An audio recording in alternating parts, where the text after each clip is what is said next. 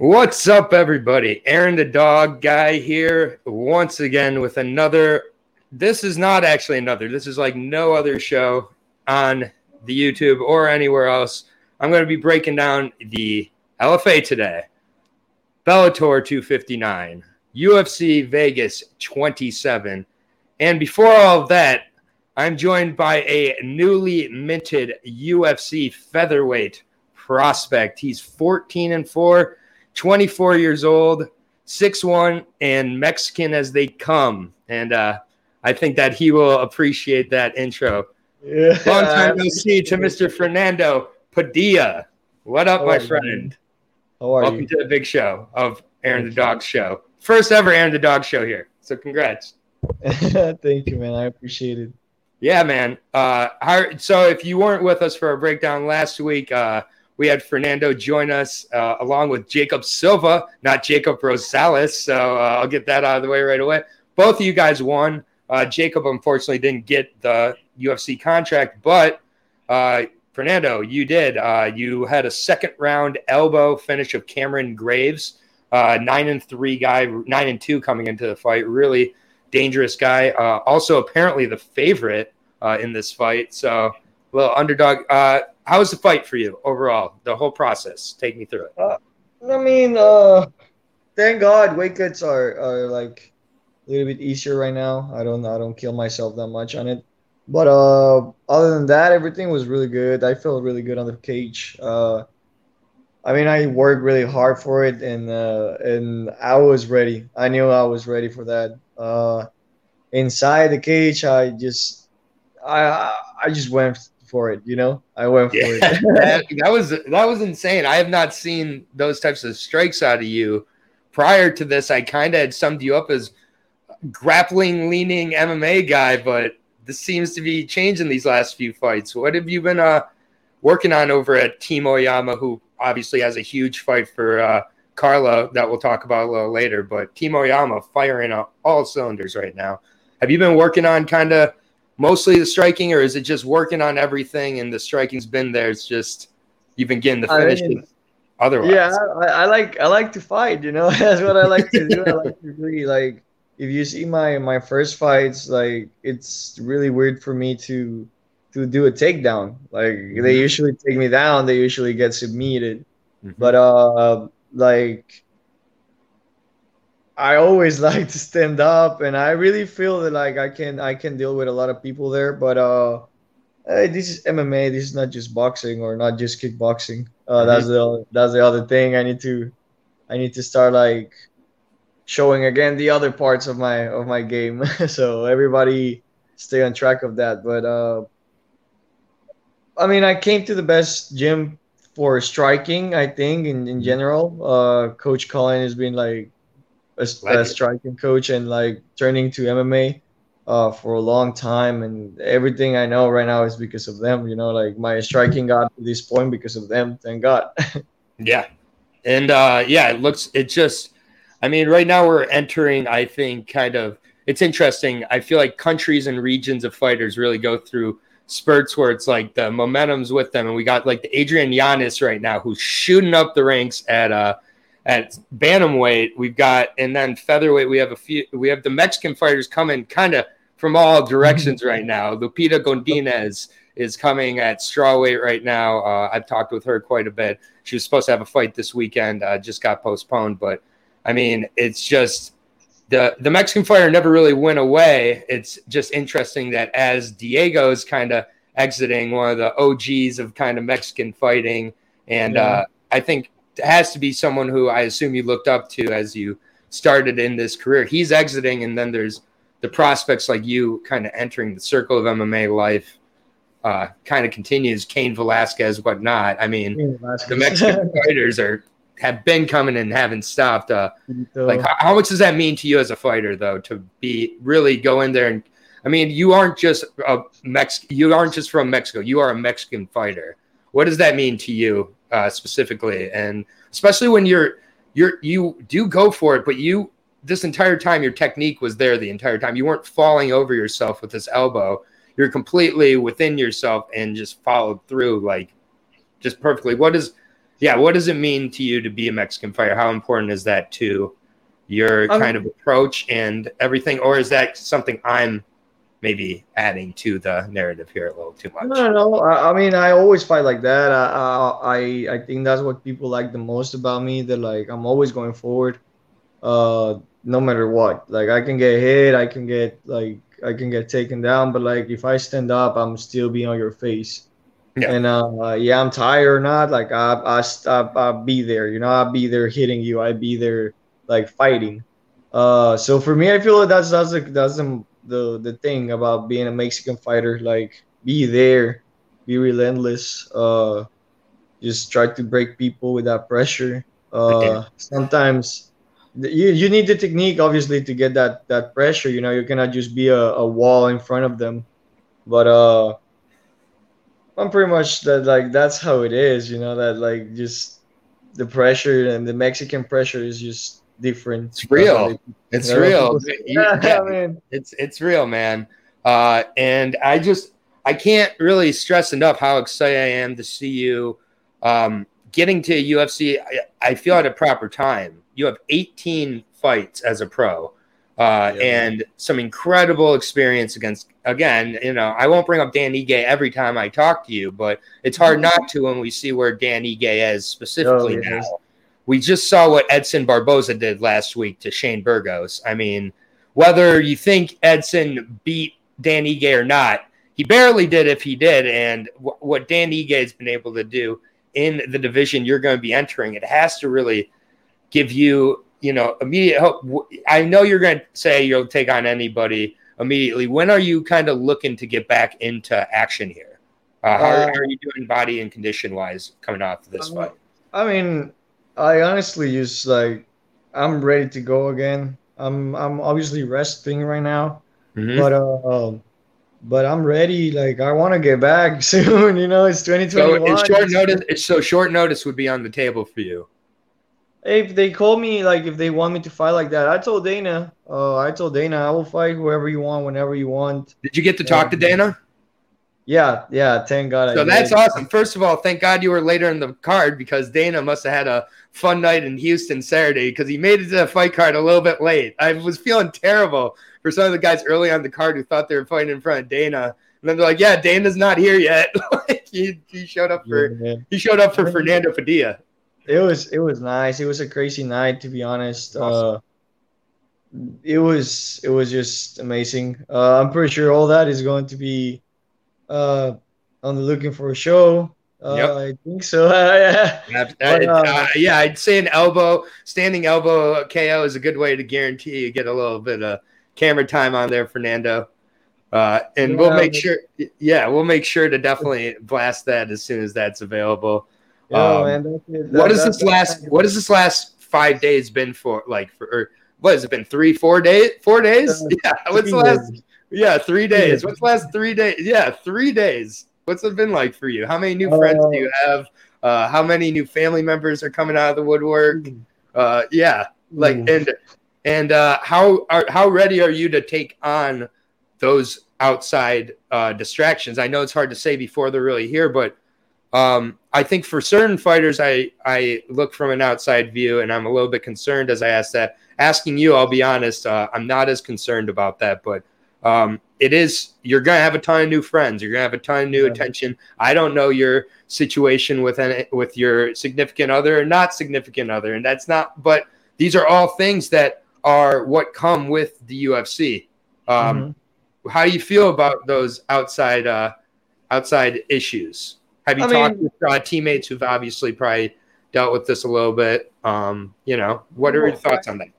I have a really like like Team Oyama in general, like all the people who I be like I see being successful, they're the same type of people, like really low key people. They don't like to talk a lot about like them stuff, and I feel that that helps me a lot too. They keep me on my head, on my like they keep me they keep me down on my on my feet. Like if if you try to get a little bit airheaded right here, just being like yeah yeah I'm this and that, like there's 20 other fighters to hit you like to kick your ass so like Mhm. eh, don't do that It's just Uh, not the it's not the place for the Sean O'Malley's of the world. yeah i mean like You don't have to call them out. I call them out. You're, you're not calling out Sean O'Malley. Don't worry. to, no, but I, like what I mean is just like they're going to make fun of you here, and I prefer to just live a normal life. The people making fun of me here in my gym all the time, so I I, I don't I don't want to be like the Hollywood either. I don't think that like that's that's the thing that I want to be. I, I I don't like to be on my phone. Like I'm having trouble answering messages because it's just like uh like nah. It's You know, like- yeah. I have social anxiety, uh, so every time I'm on, I'm on camera. I don't know what I'm doing doing it. So I'm just like, man, like. Uh, but I love talking to fighters. It's it's my favorite thing to do. Uh, I am absolutely. I couldn't have more respect for what y'all do, honestly.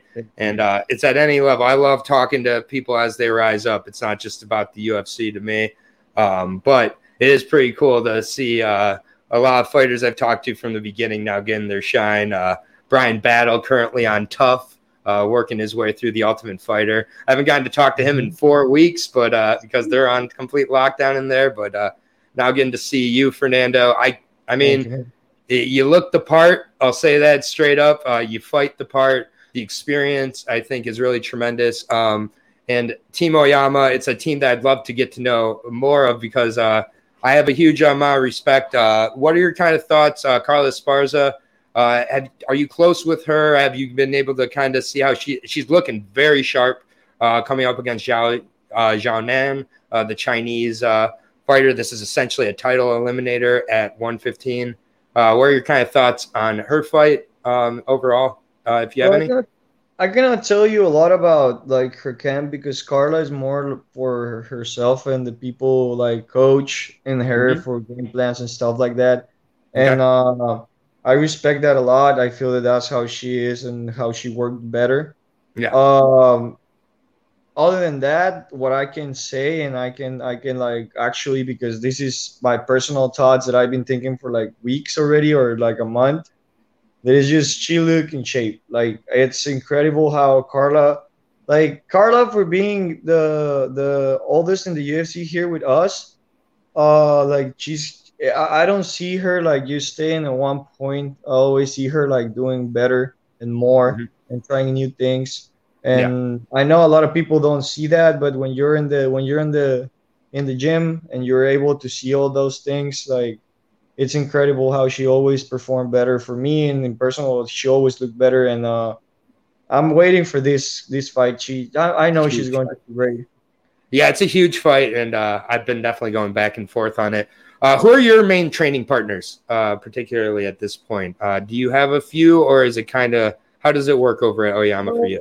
We work with everyone i'm i'm al- i'm like also the like i'm the tallest so i train with the with the big with the big guys That's great. but i'm also the skinny so if there's no big guys i can train with the small guys Mhm. Uh, I help everyone from like Chito to Lewis to to I mean Christian to heavyweights to whatever we have. You know, if somebody came, Ca- Frank Camacho, like all of them, like I'm just all around. And That's I like huge. it. For, that's huge for you. That's got to Yeah, be huge for you because 145 has every type of fighter. It's got the strong, hard hitters, the you know the Josh Emmetts eventually that you'll be up there against. Uh, you know, Mm-hmm. the, the even the Mike Grundys, these super powerful, you know, wrestling type guys, and then they also got the guys like you as well. They got you've got to be one of the tallest guys in the division though coming in. So um, and you're sure. still and you're still not cutting the type of weight that a lot of these guys are cutting. Um, do you see yourself kind of eventually growing out of the 145 division, or is this kind of is it hard to ever? Have you ever fought anywhere other than 145? Uh, I try. I think my first fight, uh, my first pro fight was in 135, but uh, I could. I think I- I'm pretty sure I couldn't make it. I was like a couple grams, a couple grams off, and I was already passing out. Yeah. Uh, but it wasn't for the for a long uh, for a lot. Uh, but that was the only time I tried 135. After Yeah. that, we did 45 all the time in Mexico. And That's when I came here, in when I came here, I did 45. Coach asked me for a couple 55 or 55s, and uh, that's what I did. Mhm. Um, and I feel good, you know. But uh, I feel 145 was still my my, and it's it's still my my division. Yeah. I don't. I mean, every single guy who I see in the UFC, it's for a reason, right? It's for a reason. Every single guy like from the youngest when they like go grow up, they go up. So yeah, who I knows? Mean, you're you're here. For, yeah, you're you're in it for you're in it for the long haul here. So it's like me asking you to predict in ten years at UFC 512 what division you're going to be in is you know yeah, yeah. kind of crazy right now. Yeah, exactly. Yeah, exactly. Three divisions. You never know. Um, all right. So uh, I won't I won't keep you too much longer here because I know that like it's been a crazy amount of time. The fact that you'd even be willing to come back on here for a second time in a week that means a ton to me. Uh, it really, you know, does show kind of the perspective that you have of, you know, just uh, knowing the people who like are in it for the right reasons and whatnot. And, you know, just um, perspective uh, to me is, yeah, perspective to me is everything, man. And keeping it simple. Uh, I run my own dog business uh, as I'm as I'm doing all these fight breakdowns, and that's what I like my life to be. Uh, so it's like it's very simple. I'm in Washington D.C., supposedly the busiest, craziest city in the world. Uh, yet I'm happy as can be. I'm surrounded by five dogs right now. Uh, we got Boston Commons Bunny. She is one of the best in the game here. Uh, yeah, absolutely. Special guest Fernando. Uh, she's a huge fan. Oh, well. thank you so much. yeah, yeah so she gets it. Yeah, if you got the Boston Commons stamp of approval, you are a fantastic uh, human being. Boston Commons, she's killing thank it out you, there eventually the dog and bunny show will be up and at 'em as well. And uh, we will have Fernando Padilla on as our first guest when we get it going as well. So yeah, but uh, honestly, Fernando, I'm a huge fan of you. I'm a huge fan of your camp, Chito Vera, one of my all-time favorite fighters. So if you want to, you know, go ahead and tell him Aaron the dog's waiting for his uh, interview. I'm here, but no, I'm kidding, yeah. man. Like in all seriousness, like I will be definitely keeping an eye on you. Uh, I I'm going to be checking. I have a feeling you're going to be on a short notice. Uh, come up here. Uh, I know you're always staying ready. Are you? You're probably taking off. Like, are you taking off even this week? Or are you back in the gym? Yeah, yeah, just yeah, a little take, bit maybe to yeah, eat. Take off, like take off a couple weeks. But I think after this, I think we're going to be seeing you in July. Uh, maybe we can get you on that Conor McGregor Poirier card. You know, maybe as you know the opener. Let's go ahead and get some eyes on Padilla. Make sure no one's calling him Padilla. Like, uh, please, yeah, but Padilla, people, Padilla. It's not hard. It's not. It's really a pretty normal Mexican name. Uh, get some more Mexican friends, people, if you don't know how to say Fernando Padilla. But honestly, man, like you always got a you always got a spot here. Anytime you want, just come on and chat with me. I'm always here for you. Uh, I'm looking forward to seeing what's coming. 24 year old Fernando Padilla, 6'1, 14 and 4 featherweight. And uh, just one more for for the people. The casuals call him Padilla. you, the real ones know, and we definitely know, man. I can't wait to be breaking down your fights. Uh, your fight coming up very soon. You're going to be a huge uh, fan favorite. So, uh, yeah, man, just keep doing what you're doing, and uh, you know, keep keep that shirt off. You don't need to be wearing a shirt. You work too hard yeah, exactly. Yeah, show, me, show, me, those clavicles. There we go, buddy. But as always, uh, Fernando, you you're you're just such a horrible guest. Very very mean and very upset and hard to talk to. As always, man. Brother, have a great have a great day. Uh, if you want to get some Ben advice, I'm going to be on for th- the next two three hours doing 34 fights. So uh, let's go, man. But I had to talk to you. Congratulations on the contract. Congratulations on the first of many uh, elbow KO wins. Cannot wait to see what's next for you. And we'll talk soon, brother. Have a great rest Thank of your day, man. I appreciate it. Have a good day. Peace out, Fernando. Bye. All right. And that I, I yo, I'm sorry that I cut you off. um, and uh, that was Fernando Padilla, ladies and gentlemen. What a fucking champion of an individual, man. Like he I sent him a message right after his big win in Fury FC, which you can check out on Fight Pass. Obviously, if you're watching this, LFA is going to be on Fight Pass. To, um, you know, and then we've got the Bellator breakdown we're doing, and then we've got our UFC breakdown. So thank you all for joining me. Uh, I am going to be attempting split screen uh, mode. I have one monitor, so um, if I'm kind of focused on the screen, it is what it is. But we work with what we got. Um, you know, uh, Aaron the dog is not going to miss a breakdown.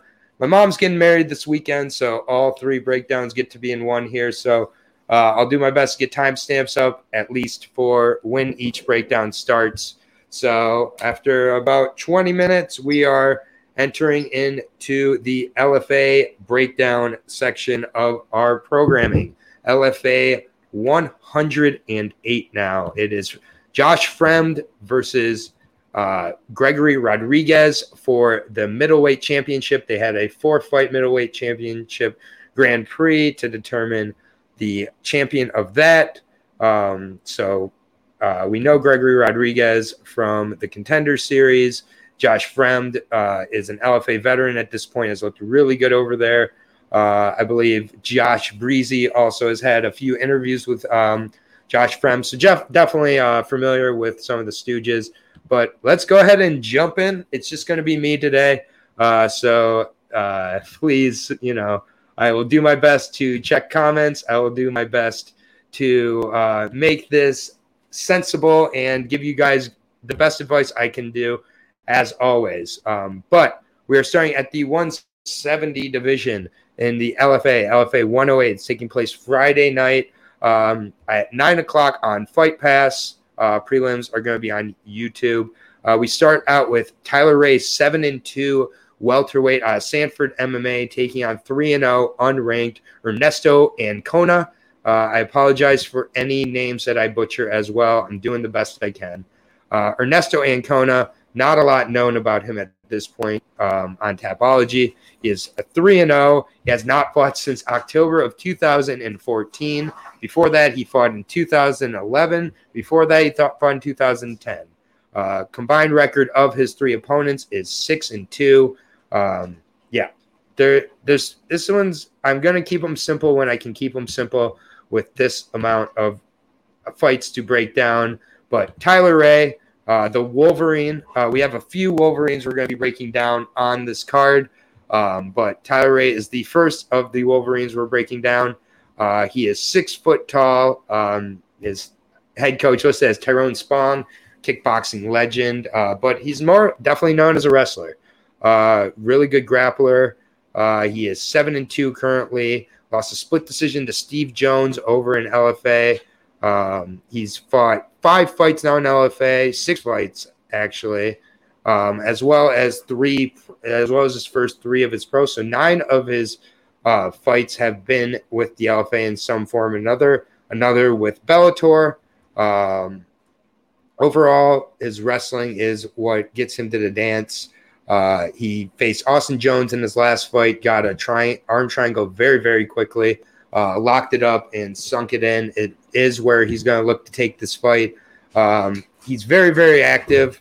Uh, he's fought quite a bit. So uh, taking on a guy named Ernesto who has not fought since 2014, uh, I think this is straight up being uh, being LFA does this from time to time. I think this is a squash match uh, for Tyler Ray.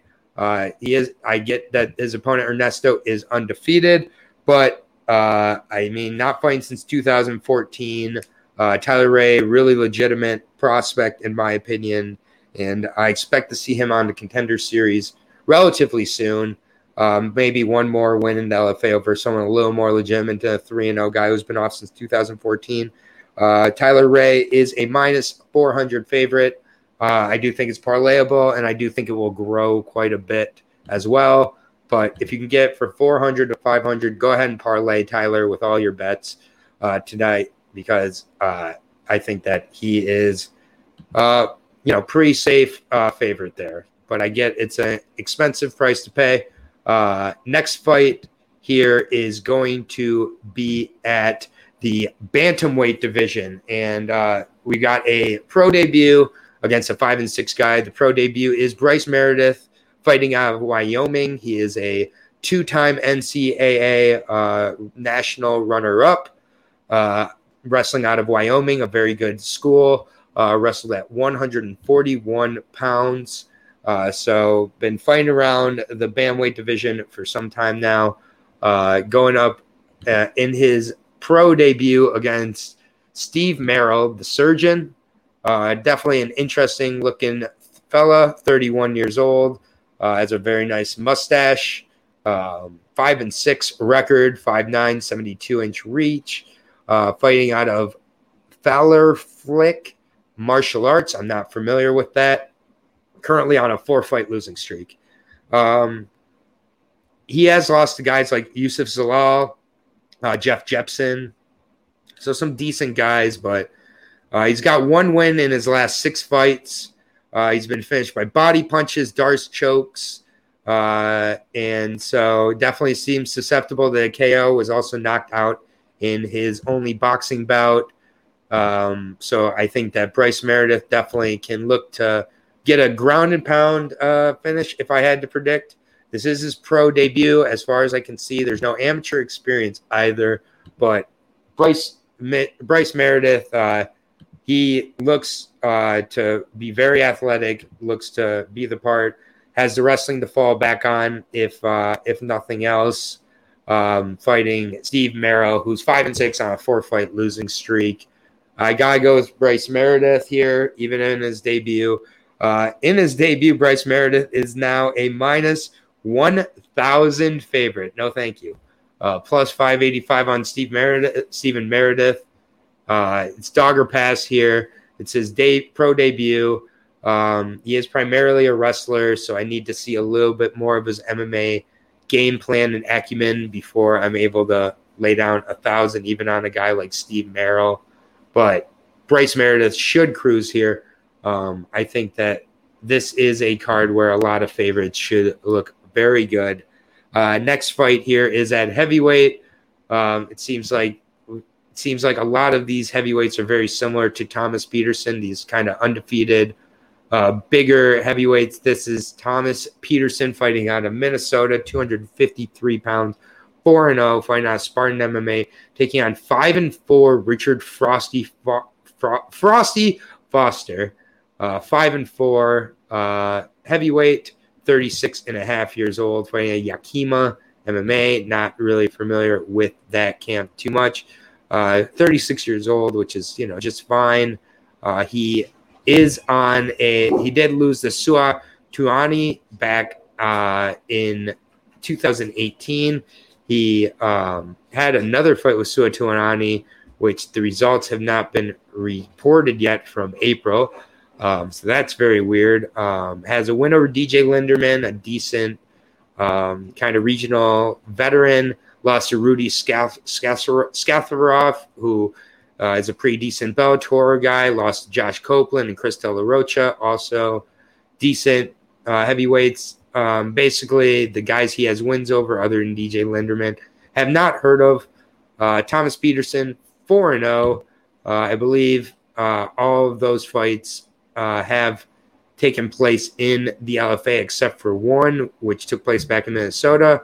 He's gotten finishes by KO, uh, punch KO in all three of those fights. However, those three fights are a three and one, a two and two, and a one and one guy.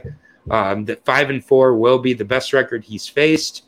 Um, we've seen a couple times over the last few weeks where very, very highly touted uh, heavyweight prospects have kind of um, crumbled. We saw it a few weeks ago um, as well. Um, so I would just say bet with caution here.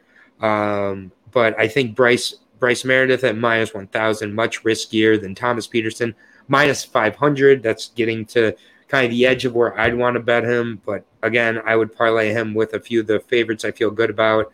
So um, definitely parlaying him uh, with Tyler Ray to start uh, in probably a few more, which I'll get to here shortly. But uh, I'd be cautious with this, but Thomas Petersen should be able to get another KO. Richard Foster, though, is, you know, he's a tough guy, seems to have a gas tank, has gone to decision a lot of his wins, uh, but he's been put away by strikes in two of his four losses as well.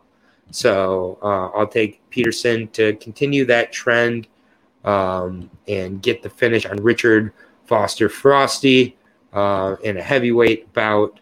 But that's our third fight here. Next fight here is at 115. Tiani Valley taking on Catherine Paprocki. Catherine Paprocki was supposed to take on Jean, Jania Gooden uh, a few weeks ago on LFA. Uh, unfortunately, Jania had to pull out. uh, last moment. Uh, I'm not sure exactly what happened, but Catherine clearly ready to get back in there. Um, and she did uh, take another fight here. Has not fought in MMA since uh, February of 2019, where she got to third round against Emily Ducote uh, and got rear naked choked over an extreme fight night. Before that, two, three, four decision wins, although two of those were in striking, two coming into MMA. Um, does seem to be pretty well rounded, but looks to keep it on the feet for the most part. Uh, Tiani Valley, uh, she's pretty wild. She's a pretty wild, hard hitting Hawaiian. Um, I've really liked what I've been able to see from her so far. Three and two overall. Did lose to Brittany Cloudy uh, by rear naked choke. Really strong uh, regional girl in Brittany Cloudy, who uh, has had her ups and downs for sure. Um, but uh, Tiani was put away in that fight. Also put away by Carrie Taylor Melendez uh, by rear naked choke. But besides that, three finishes by KO. One coming in the second round. One to Andy Nguyen uh, and Ivana Coleman. Um, this will be her LFA debut. Um, I think this is a very, very close, well matched fight here with Catherine. Um, I think Catherine is going to be the the slightly more technical of the two, but Tiani really does go for it at straw weight. She does hit hard um, and really get seem to get her opponent's respect. Uh, they're very similar size at 5'4 and 5'3, both weighing in at about 114 and a half pounds. We got uh, Catherine fighting out of Denver, so huge, huge uh, nod there with regards to the possible gas tank advantages. And uh, in a fight that I do think uh, could possibly go the distance, I think Catherine is a little more uh, able to get a decision win. So I'm going to lean with Catherine Paprocki. Uh, in this one, I really do like Tiani Valley, though. Uh, I just think that Catherine is a little more of the technical, uh, MMA, has a little more of the overall technical MMA game that would be needed to piece together a decision. Could be a possible split. So, very close fight. Uh, and the odds say that as well. Catherine Paprocki is a slight favorite, minus 120, even to minus 110 for Tiani Valley coming back. So, this definitely is the closest fight of the night. Uh, it could go either way. Paprocki is the angle I'm going to lean ever so slightly. Um, I've seen a few interviews with her. She seems very focused. Very, I think we're going to see a very good version of her coming off of a two-year layoff. And uh, you got, I love uh, training at elevation. I think that makes a huge difference. Um, but should be a really good one. Tiani is super exciting. Uh, next fight here at 125, uh, Clayton Carpenter versus Nick Clem. Uh, Nick Clem, also fighting out of Colorado, 32 years old. Uh, fighting out Easton, Mike Easton, BJJ. Easton versus MMA Lab here for Clayton Carpenter. Uh, Nick Clem, known as the Kraken. Uh, it's always a good nickname. Really solid Tapology picture here. Has a nice little doggo in there. Always gotta love the dogs, as Aaron the dog. Um, 32 years old, flyweight. Uh, weighed in at 131 for his last fight. Mark Montoya is his main coach, or at least used to be. I'm not sure if he still is. Uh, he did take a boxing, few boxing bouts, although not successful in either one. Was knocked out in the second one as well in November of last year. Has not fought MMA since 2018. Uh, so we've got another uh, MMA fighter coming off a pretty extended layoff from MMA. Lost to Nick Burgos, the 10 and 6 veteran by decision. 3 and 0 prior to that, two finishes, one by Darce, one by uh, punches, although not really of note. He was also 5 and 2, 7 and 7 and 3 as an amateur.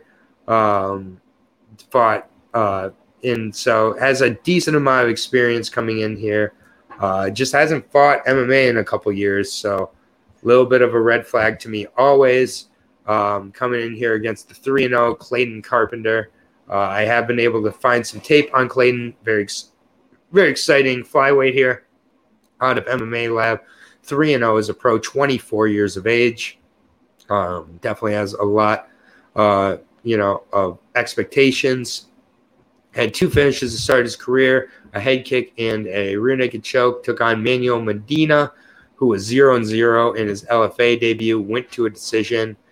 Um, but did look pretty solid against Manuel. Manuel did go on to have a triangle choke win over Chancey Wilson uh, in his L- next LFA fight in February. So um, I, we don't know how good Manuel is yet, but I think he could be a decent prospect, and Clayton was able to handle him quite well. Uh, for the most part, uh, his striking is where he looks to go, but obviously has very good grappling coming out of MMA Lab. Um, again, this is an extended layoff for Nick Clem, um, and I wasn't able to find a ton of tape on him. So, based on what I've seen, I am going to take the MMA product, Clayton Carpenter. Um, I think that uh, this could be another close decision, however, but um, I do think that Clayton Carpenter has more of the tools to possibly get the finish. I do think at 24 years old, fighting out of MMA Lab with John Crouch, uh, fighting with the likes of guys like Benson Henderson, I do think that uh, they are going to have them very ready. And I'm just not crazy about going with these guys with limited experience coming off extended layoffs um, and coming from other uh, other sports. And uh, as always, Bunny, you are the best. We I appreciate uh, all the comments and everybody who's watching. Uh, hopefully, I'm making a little bit of sense. Uh, if at some point I start to ramble a little too fast, put a slow down or something. But I think for the most part, I'm making sense here. I like Clayton Carpenter here. Minus 325. Again, you know, I do like a lot of the favorites on this LFA card, particularly. Um, and he's one of them. Clayton Carpenter, he can go right there. Uh, Bryce Meredith is tough for me at that price, but Clayton Carpenter, Thomas Petersen, and uh, Tyler Ray, I like those three together uh, to come in for a nice uh, above even money parlay right off the bat.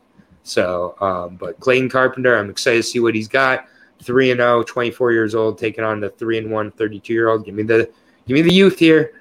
Um, and just like that, we're to our co-main event of the evening, 125 division. And and at I think this is my favorite fight on the card for sure. Uh, Rodney Kealohi, uh, the Hawaiian, taking on Mark Climaco uh, out of AKA. Um, we've been saying AKA is closed down, but I think they are reopening from the pandemic now. So I do believe that uh, Mark is back training there. 23 years old. Uh, he is fighting out of California, fighting out of AKA. Uh, I like this kid a lot. 5 and 0. Uh, I've gotten to pick, um, you know, I've really become a big fan of his on the short amount of time that I've gotten to see him. Uh, he fought his second fight ever over in Bellator, uh, which you always love to see. Got a KO very quickly over there. Uh, has returned to UWC, had a rear naked choke and a ground and pound finish. In LFA, had a very nice uh, decision win over a fellow undefeated fighter in Palo, Palulu uh, Nakanulua, Nakanulua uh, which was a really good fight. I remember breaking that down back in March. Um, I think I, I really like that because, uh, again, the cage time I think is huge for the 23 year old. He is 5 and 0, 4 and 0 as an amateur as well, but I think the cage time for him is invaluable, and I think will really pay off here coming into this fight with Rodney Kealohi, um, the Hawaiian. Rodney, he is he's a wild man. Uh, he's a Hawaiian, um, five six Hawaiian fighting out of fighting on Jackson Winkeljohn. Uh, very good camp. Um, don't know his age, but I think he's in his late twenties, if I remember correctly. Coming off a very impressive body uh, kick KO finish of five and one fighter Meffi Motoroso. So that was a really uh, very impressive debut. Uh, he is a finisher.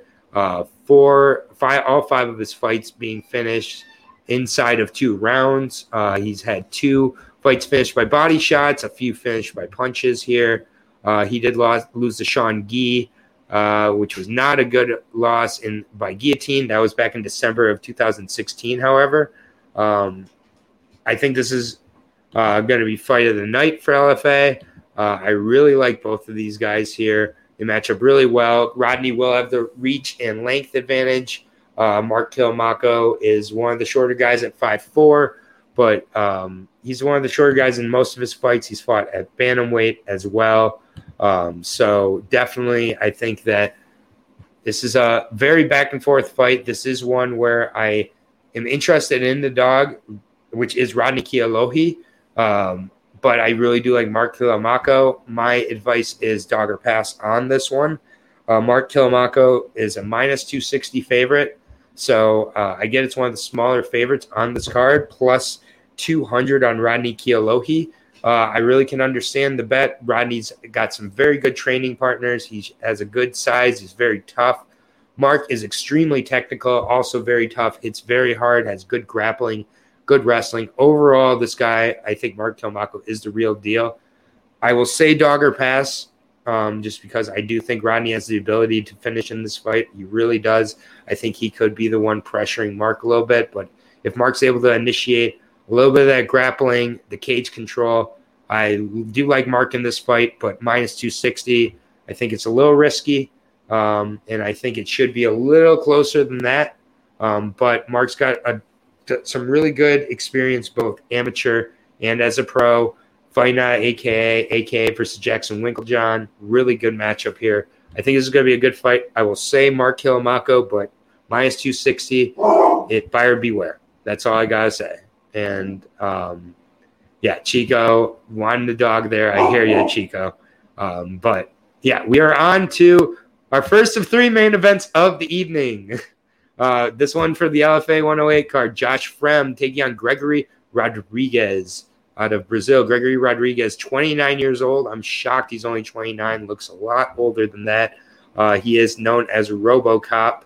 Um, he was able to rebound from his loss to Jordan Williams on the Contender Series, where he was put away inside of three, just over two minutes uh, by punches on the feet. Came back against Al Matavao, another guy who lost on uh, the Contender Series. Al Matavao lost to Tafon Nchukwi.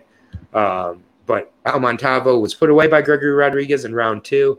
Uh, Gregory Rodrigues definitely looked to have a good amount of gas. It was nice to see him get the second round finish and get the second round finish by strikes. Um, he was um, getting a lot of finishes in the first round, and typically his second round finishes did come by submission.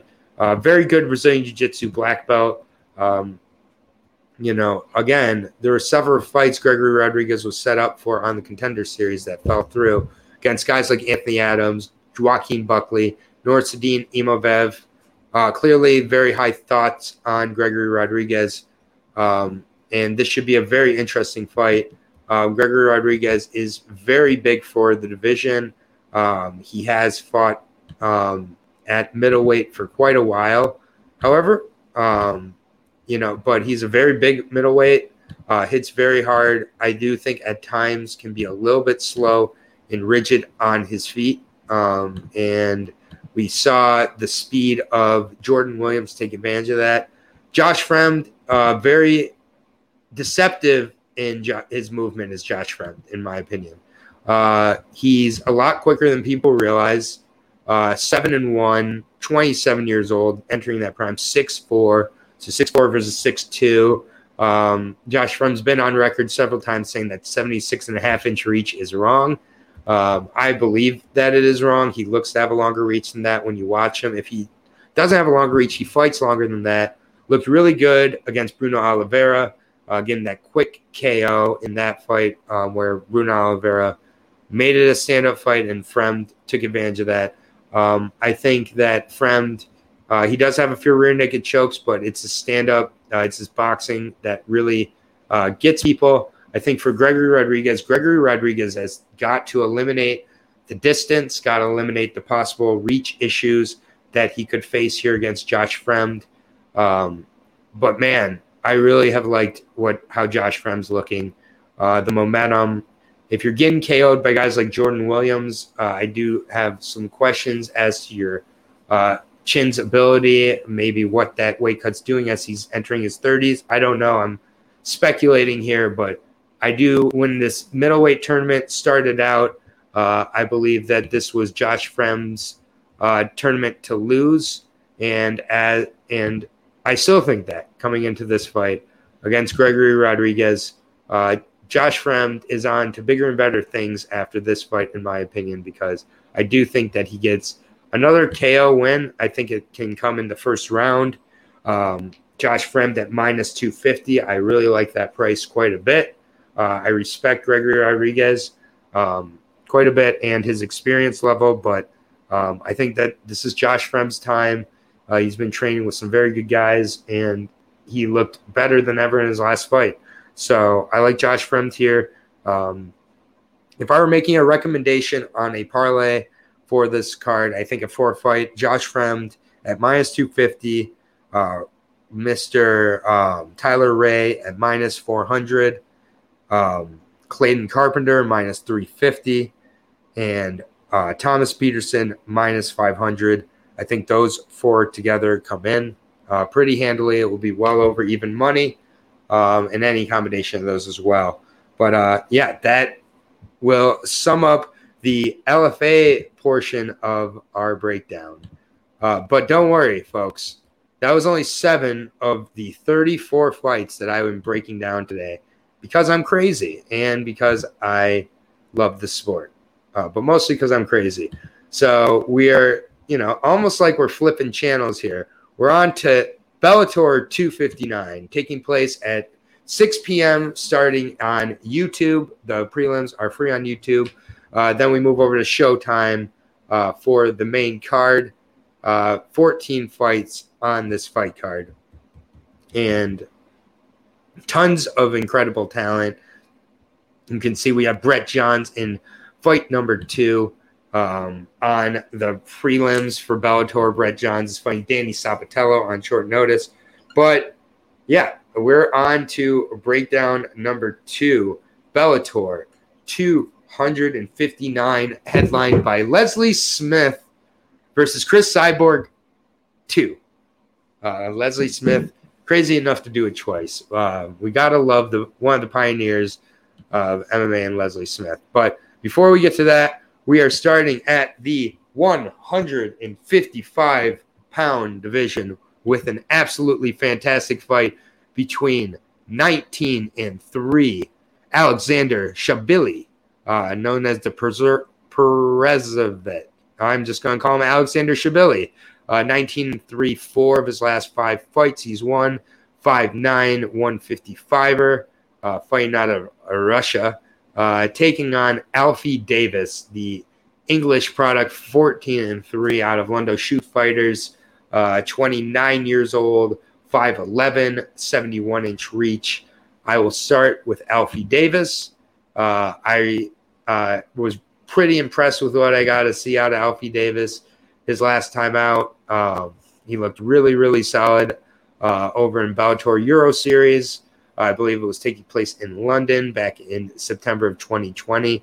Actually, I believe uh, most all of his fights so far have taken place over in uh, England for Bellator, but not 100% positive of that. But um, against Akon Wanilis or Wanlis, really, um, Alfie fights like he does in a lot of his fights. Alfie is hugely about his movement, hugely about using a kick based attack. Um, very, very cerebral guy. Uh, has a split decision loss to 12 and 1 Leszek uh, Krakowski, uh, which there's no shame in that at all. Um, has a few finishes by body kicks and other kick finishes. Uh, has a few liver kick finishes, KOs prior to getting into Bellator. In Bellator, he is 4 0. Uh, all four fights going the distance. And uh, I, if you don't know, uh, I am never one who has a problem with fighters going to the decision, especially with how Alfie Davis fights. Uh, he likes to keep the danger away from his opponent. Um, uses a lot of movement, a lot of kicks, always comes in very conditioned. Alfie's a really confident guy, too. Uh, it's one of the things I really like about him. Uh, but Alexander Shabliy is no joke. He is a Russian powerhouse. 19 and 3, fantastic record. Crazy. This is the opener on the prelims. 28 years old, um, 5'9. Uh, gonna have a shorter reach advantage, making his Bellator debut, uh, possibly his United States debut as well. Um, he's fought, he did fight Adriano Martins over uh, in Fight Night Global. Uh, that was a very good fight. Martins was on a three fight losing streak at that point. Uh, fought Alexander Sedade in his last fight, a, night, a 14 and 2 guy. Has a win over a 33 and 7 Gleristone.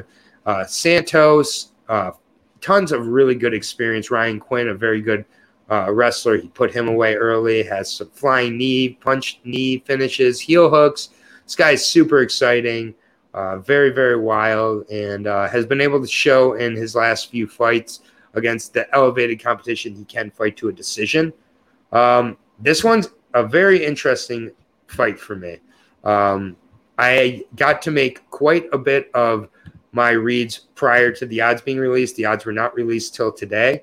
Um, so when I made odds, I really thought this was going to be a very close fight. Um, I think Alfie Davis can frustrate a ton of guys, especially guys where he has a significant reach advantage. Um, the speed may be with Alexander Shabliy.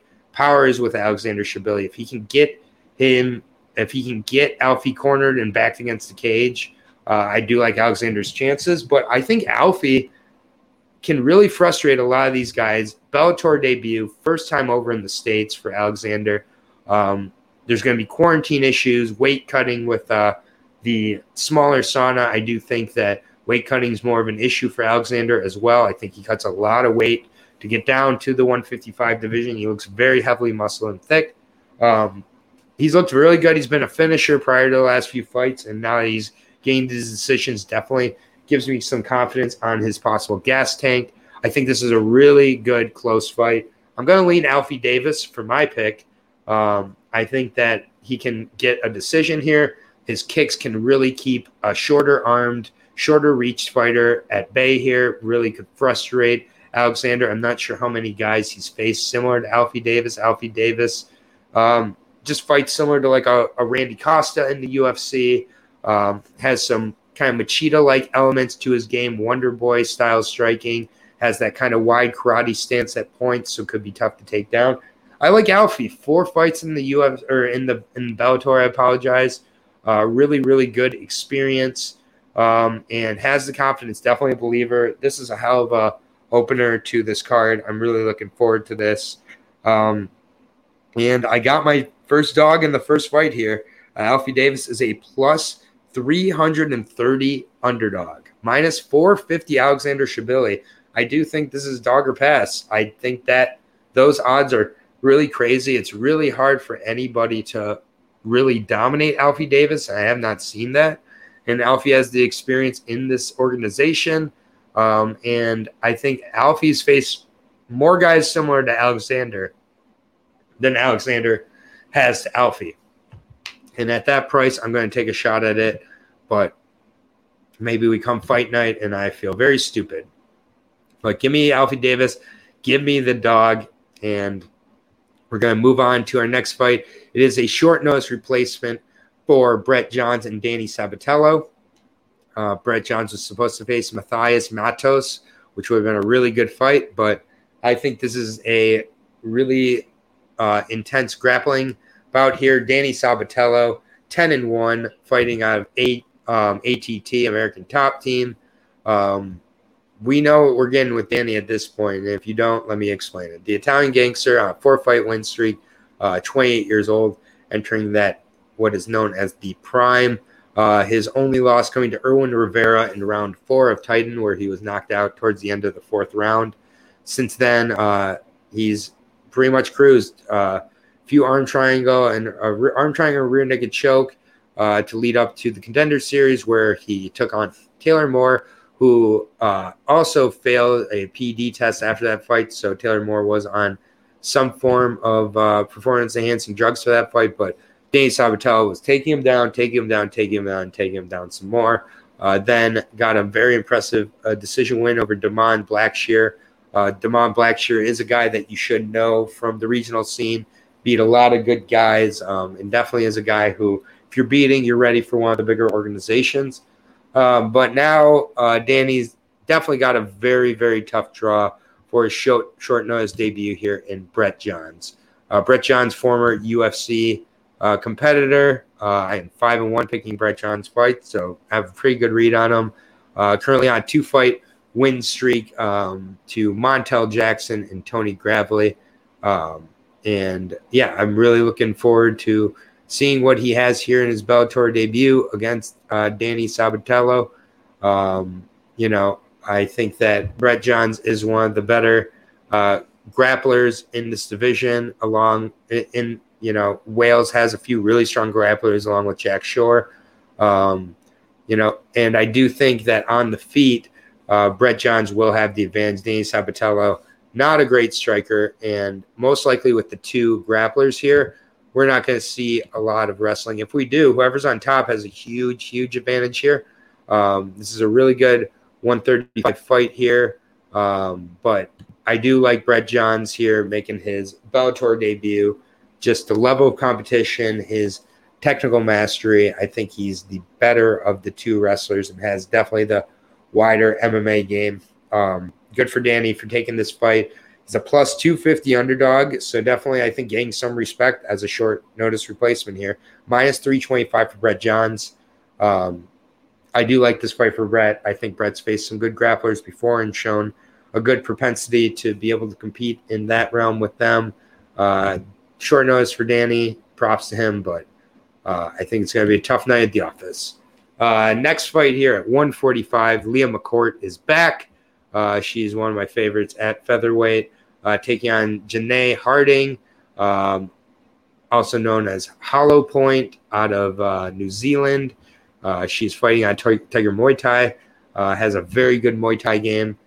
so definitely has been able to work on it over there. Six and four, 26 year old Muay Thai fighter uh, coming off a win against Jessie Millay in her um, third bout with fourth bout with Bellator.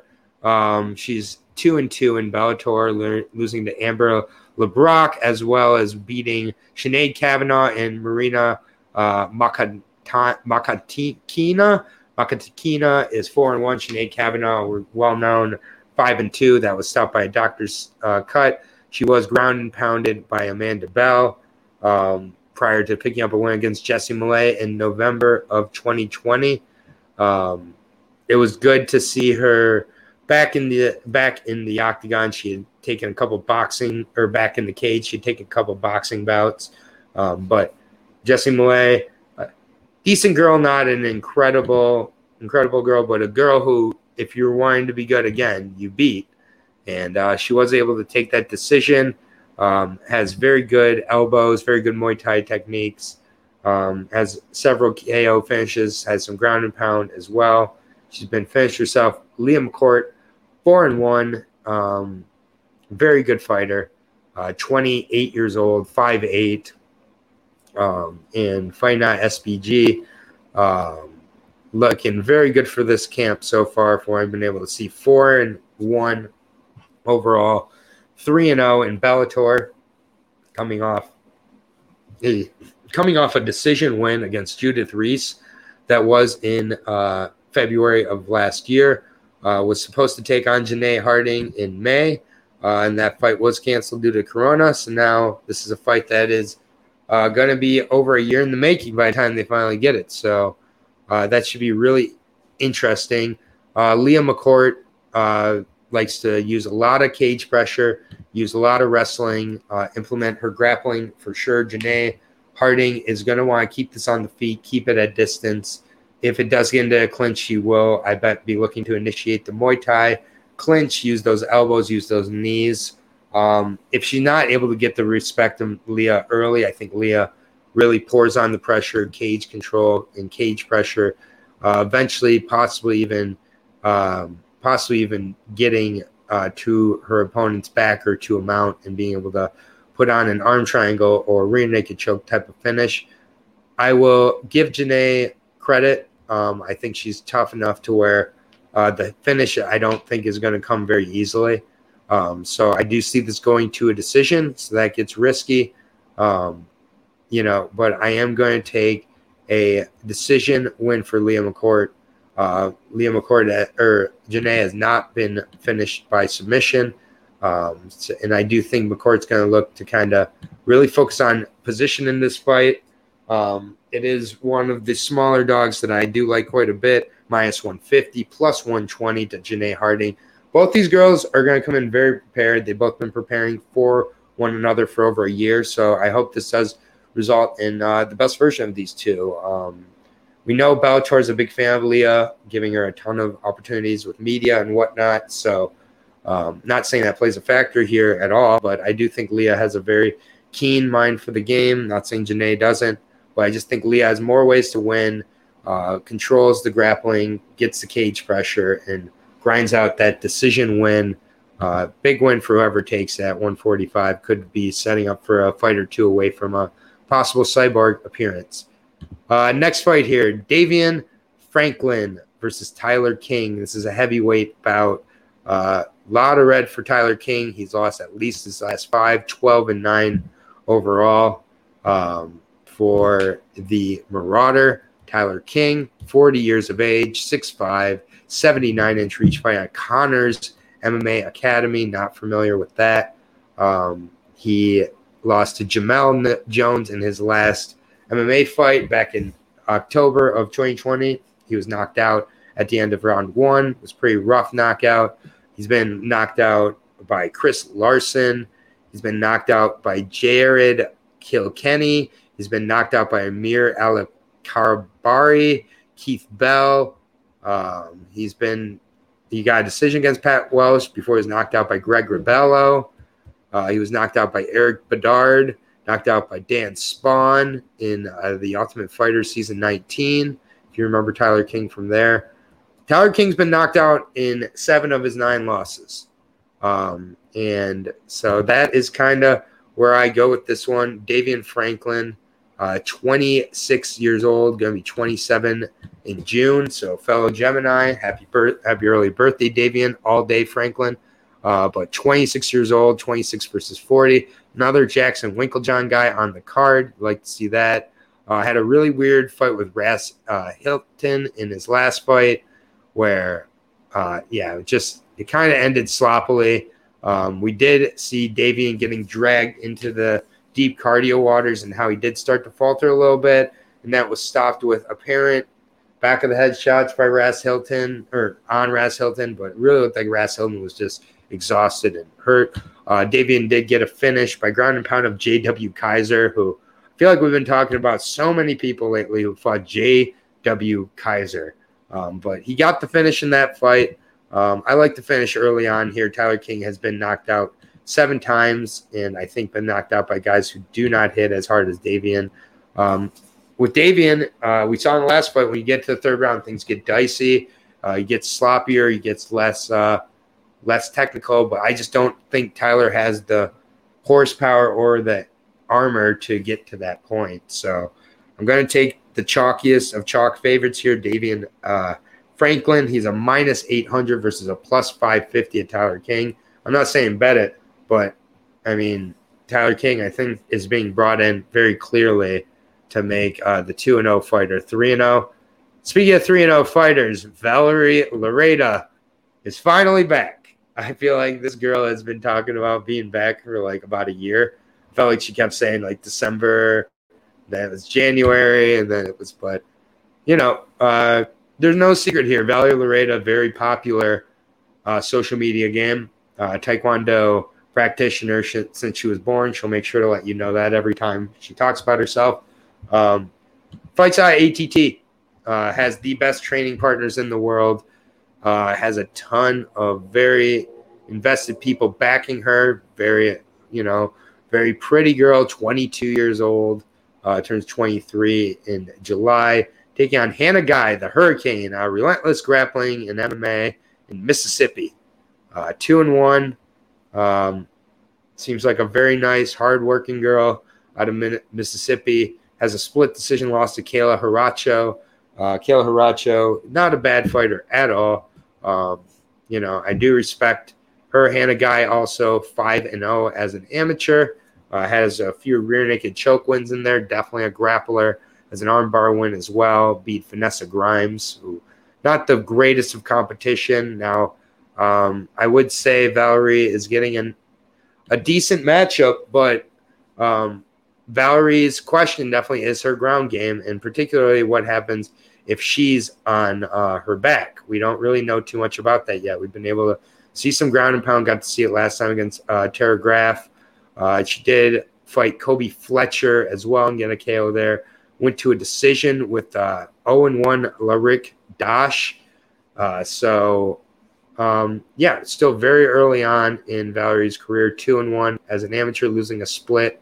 Um, I do think for Hannah, Hannah is not going to look to grapple or look to um, look to look to the stand up game much in this. I think that she's got to know that the spot she really can possibly have an advantage is with regards to cardio and grappling. So I want I would expect her to spam takedowns, work the cage, and everything. But it's just we've got one girl who's training in a very small gym in Mississippi, hasn't fought against the best of competition.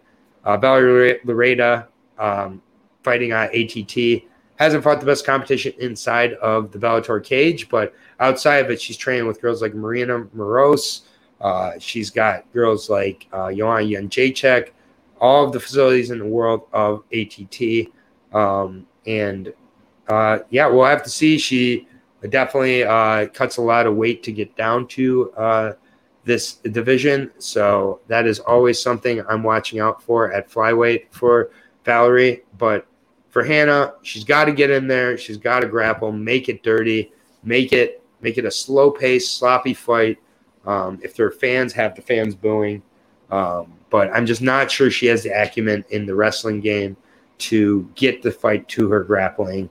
Um, but if she does that, all of a sudden, a uh, you know a pretty huge favorite, a minus six ten against a plus four twenty five, it's a dogger pass for me completely. Um, no two ways about it. Um, the, I think that Valerie Event is starting to slowly work up to where she's going to have to face a little bit of steeper competition as she goes. Um, if she can't handle Hannah Guy, she's definitely not going to be able to handle the upper echelon. And right now, Valerie's the number nine ranked girl at 125, so I have high expectations. Um, you know, the Bellator rankings are a whole nother Oprah story that we'll save for another day. Um, but moving on to 155 division, Aviv, uh, Aviv Gonzali, the Israeli grappler, taking on Sean Felton, Superfly, out of New York. 30 years old is Sean Felton, 6'1, good size, 155er. Sean Felton, 5'2 and 1, 30 years old, uh, 6'1. Uh, again, good reach. Coming off a draw against Pia Kahi. Uh, Zimmerman, a five and three individual. Drew Morales went to a split decision and won that before losing to Elijah Harris and Anthony Romero. Anthony Romero was his first or second fight, and that was a close fight. He did push Romero. We've also gotten to see how good Romero is coming off of the Ultimate Fighter. Uh, so I don't think that's one to hang your head on. Uh, but his wins coming to guys like Xavier Nash, uh, Ty Knuckles, uh, Vince Ciotolo, Toli, you know, just guys I'm not all that familiar with. Um, pretty low level records here. Um, and Gonzali or Gozali, we know what he does. He's a grappling wizard, and I mean wizard. Uh, five and zero oh now. Um, had a heel hook of Eduardo Mirativsky. Uh, it was a really beautiful Imanari roll heel hook for the fastest submission in Bellator history. Uh, followed that up with an anaconda choke inside of a minute on 14 and 8, Zaka Faltulzade, and then a 1 and 0 win over Logan Neal, or a win over 1 and 0 Logan Neal, um, where again, Logan Neal has gone on to get two wins since uh, facing Aviv, uh, so he's 3 and 1 now. Uh, has another fight coming on up on Valor Underground against a 6 and 3 individual. So, uh, Aviv makes these makes everybody look like they haven't grappled. He gets in there and he looks for the finish immediately. Five fights, five first round finishes. Uh, Sean Felton, uh, definitely the striker of the two of these, going to look to keep it on the ground. I just think Aviv is going to be, un, you know, unrelenting on the takedowns, and I just am not sure if the tall six one uh, lightweight of New York, Sean Felton, is going to be able to get off the shots he needs to get the respect that he wants to get from Aviv. Um, we haven't seen Aviv win the takedowns or stop, but it's also hard to imagine him not getting the takedown or even getting your back from staying just any way to start grappling and slowly suck you into his world. So um, I like Aviv a lot. Um, I know there's a lot of issues going on with Israel and uh, Palestine right now, so that could be a possible distraction or a possible motivation. minus 425 for Aviv. Uh, I'll parlay that plus 300 for Sean. I think Aviv is the real deal, um, but we've got to see him keep facing that better and better competition. So we shall see. Um, we are to uh, the fourth from or the third from the top on the prelims. Sumiko Inaba taking on Christina Katsiskis. Uh, this is at flyweight again. Um, this is a fight I would have been interested to see Valerie take on in Nevada, uh, in Inaba. Uh, really impressive in her debut. 30 years old, taking on the 30 year old one and one, the meat grinder, Christina Katsiski. Uh, love the nickname. Uh, 30 years old, as I said. Um, she's one and one with a win over Vanessa Grimes. Um, as Hannah Guy also had. Hannah Guy and most do finish Vanessa. Uh, this was a decision for Katsiki. Um, had a split decision as an amateur and lost the decision. So she's had the realm of decision, uh, decision kind of feelings here. Uh, Sumiko Inaba. Uh, I really like what I saw from her in her debut. 1 0. She took on an 0 1 Jessica Ruiz landed a lot of shots on the feet, and then ended it with the ground and pound victory. Um, and also has a very good amateur uh, experience, six and one as an amateur. Lost a majority decision. Other than that, all stoppages except for one decision. Some strike stoppages uh, and a ref stoppage in round three. Um, I like uh, Sumiko Inaba quite a bit in this fight. I think that she is the more explosive, impressive athlete, has um, can take the fight wherever she wants. I think her top control is legit, uh, has good finishing ability. Uh, I like Sumiko a lot. Uh, I could see her being an eventual matchup for Valerie if they if they so inclined. Very similar experience. Sumiko minus 500 favorite though, plus 350 for uh, Katsikis. Um, so um, I like the favorite here. I think she should be reliable, but only one and six and one as an amateur, but only one zero oh as a pro. Thirty years old also, so anything can happen for sure. Um, but I'm going Sumiko. Uh, next fight here: Grant Neal versus Tyree Fortune, not Tyrell Fortune. This is Tyree Fortune, brother of Tyrell Fortune, light heavyweight, 30 years old, turning 32 in July. Um, he is a little more lanky than his brother. It at least looks like if I have American Top Team Portland, 6'2, 76 and a half inch reach, taking on the 5'11 Jeff Neal with the 74 inch reach. Uh, so Tyree does have the reach advantage, but Neal is all, all about that pressure, as we all know. Um, and with Tyree, he is coming off of a split win of Chuck Campbell in his second fight in Bellator, had a decision win over Michael King. Quintero in his debut, has not fought since November of 2019. Um, last year in December, it was scheduled Grant, Neal, and Fortune. Fortune had to withdraw. I'm not sure exactly what the issue was, but they did rebook this fight here. Um, and so they both, again, this is a fight where both guys have been preparing for a year plus um, for each other. Uh, Tyree obviously training with his brother amongst other fighters there. Um, Tyrell Fortune had a little bit of a little bit of a skid as well. Um, and the guys that uh, Tyree has faced um, have not been of the highest level. Uh, fellow 5 and 0 guy Grant Neal here, um, really, really strong, puts on a ton of pressure. Uh, built like a fire hydrant at 5'11 at 185 on an 11 fight win streak between his pro and amateur career, has never lost in either, fighting out of Denver, Colorado in Genesis Training Academy. Um, so, again, that high sea level, high elevation keeps that gas tank going. Has a second round win over Maurice Jackson, had a decision win against Hamza Salim, where Hamza was not doing anything. Has four of his five wins in Bellator. Uh, had a ground pound win of Claude Cox. Um, I think that he looks to really pressure Tyree here. I think pressure, pressure, pressure, and more pressure. Um, I think that the gas tank will favor um, will favor Grant Neal as well. Even though when you look at these guys, you probably look at Grant and you're like, oh, he's the stockier, more muscular guy, going to have a gas issue. But I think Tyree has been the one to show to slow down a little bit as these fights go. So I like Grant Neal uh, in this fight. I think it's a very good matchup. I just think Grant Neal is the stronger, more aggressive, capable grappler, and that's I think where it really comes down to grappling and cage control for Grant Neal are huge. I also think the power in the striking is on Grant Neal's side, and uh, conditioning. Denver is. If I was a fighter, I would be training in Colorado. I think it makes a huge difference training at elevation, and a guy like Tyree Fortune has shown some issues with his gas tank at times. I like Grant Neal quite a bit.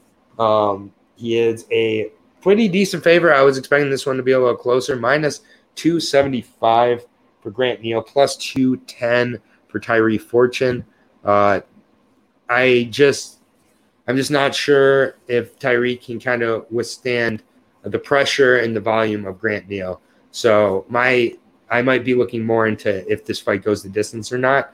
Which, if I had to say, I would say it does go the distance. I think these guys do match up with each other well.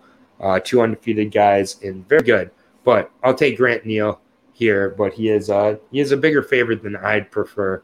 Um, so maybe some people see the Fortune name and uh, get excited. But Tyree Fortune, little brother of Tyrell, uh, still a good fighter, but I'm going to take Grant Neal here. Um, and we are to the final fight of the prelims on breakdown two of three people. If you cannot see it below, I'm doing, we already did the LFA which you can check out. I interviewed Fernando Padilla at the beginning of the show. Fernando Padilla just got signed by the UFC featherweight contender at 14 and 4, 24 years old, 6'1 Mexican featherweight. Check him out. He had an elbow. He's going to be on Dana White's looking for a fight. Uh, LFA breakdowns here. We're in the middle of Bellator 259. We're to the featured prelim. The prelims, again, will be on YouTube for free. So, in case you thought you had an excuse before, you really don't. Uh, and this is a very good fight. Saad Awad, long-time Bellator staple, going through a rough patch here in his last few. Uh, 23 and 13 now, taking on 16 and 3. Nate, the snake, Andrews. Uh, he does the snake thing with his hand. So I was trying to do it. I like Nate Andrews quite a bit. Uh, he was in the PFL last year, uh, able to play a little bit of a spoiler, fights out of Triforce MMA as well as New England Combat. Um, played spoiler to Rashid Magomedov uh, in a fight that, frankly, when I watched it, I scored it for Rashid, but definitely a very close fight.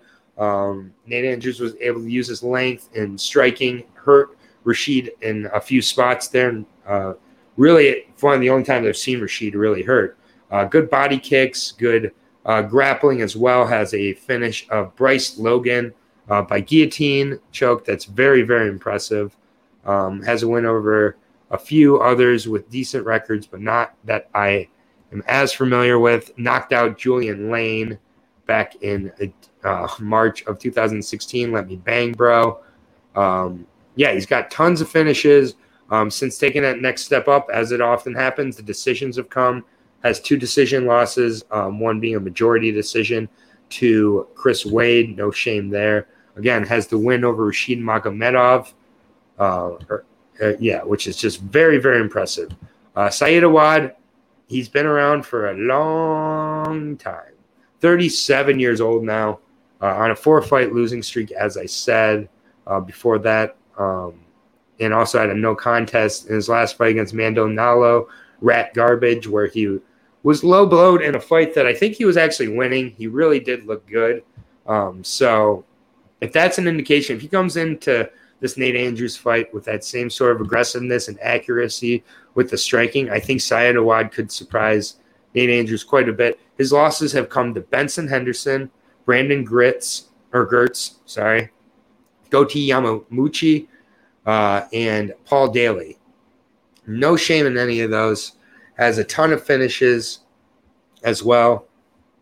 When you really look at all his losses, they're to guys like Brennan Ward at 170. Derek Anderson, who's a very good fighter. Patricky Pitbull lost to Will Brooks in a decision.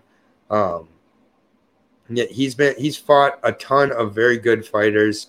Uh, also knocked out Will Brooks. Um, you know, it's just Saeed Awad has played spoiler and shocker a lot. Um, I had bet Mando Nalo in my last fight and was very nervous until that uh, low blow happened. So um, Said Awad knows how to play spoiler, knows how to make me really sweat. Um, these are two long, skinny strikers. Um, and I do think Nate Andrews has the propensity to use the grappling a little bit more. Uh, I think it would be smart for him to do so in this fight. But I do think he's going to look to really show off that striking. Uh, has good body kicks, has good um, good pressure, good boxing, uh, good takedowns. And Said Awad, 37 years old, uh, fighting at 155 still. I'm just wondering if the cuts, the smaller weight, the more athletic individuals. This is not a young man's division, uh, and he's taken. He's been a lot of wars, fought a lot of good competition. Nate Andrews, um, last three being against Chris Wade and Rashid Magomedov. Uh, very, very good level of competition here. Um, almost got a win over Chris Wade as well. These two like to play spoiler a lot. Um, I think Nate Andrews is coming into this fight with the momentum, uh, with the hunger. It's going to be a little more assertive. The younger man. Um, so I'm going to take Nate Andrews here, um, but I'm shocked at the price. Um, it's dogger pass for me. Minus 350 for Nate Andrews is way too high. Um, he fights a lot of guys very closely. Said Awad has 12 plus Bellator fights, has faced champions before, has beaten champions uh, before. Um, and again, against Mando Nalo, who Mando Nalo ended up looking very good in his next fight. Um, he really gave Mando all he could take before those low blows ended up stopping the fight. So um, I do like um, Nate Andrews, but this is uh, way too big of a line at minus 350, so it's going to have to be a pass from me. Uh, pass from me, dog. But uh, really good fight. That is the prelim featured fight of the night. We made it to main card number two of three. Going to take a very quick sip of water. How y'all doing? Uh, are you enjoying this information? Oh, I cannot, I cannot believe I'm able to kind of fit all this in my head, but I love this sport and I love breaking down these fights. So thank you all for joining again. And, um, you know, I will keep going here. Took a little break. One more sip of water. All right. We're on to the main card now of Bellator 259 taking place on Friday, May 21st at starting at 6 p.m. on YouTube. First fight of the main card, uh, very exciting prospect here, and Christian Edwards, he's back. 4 0 now uh, out of Oklahoma, only 22 and a half years old, uh, light heavyweight on the up and up, taking on a former middleweight out of Mississippi, uh, the I believe he's about 28, 29 year old Ben Big Tuna Parrish out of Mississippi. Um, four and one. Not going to win any bodybuilding competitions, but there's a lot of guys who won't win bodybuilding competitions or good MMA guys. So um, we get a little into the record here. Um, took on Logan Woods in his last fight. It was a catch weight of 195. And this was in November of 2019.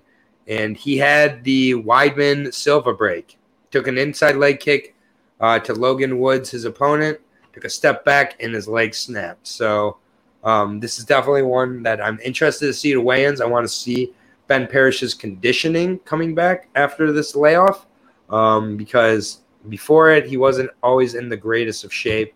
Has been off for two years, had a major uh, injury, and he's bo- going back up to 195 or 205, where he's fought most of his career. He does have a rear naked choke of Teddy Holder, uh, who I do rank a decently, a decent regional guy. The other guys he's fought, one and one, zero oh and four, three and fourteen. Um, has some decent striking, but seems to use it to get to his grappling.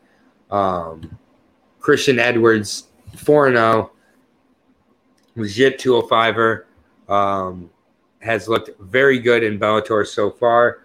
Four of his five, uh, four of his or three, uh, four of his five fights have been in Bellator.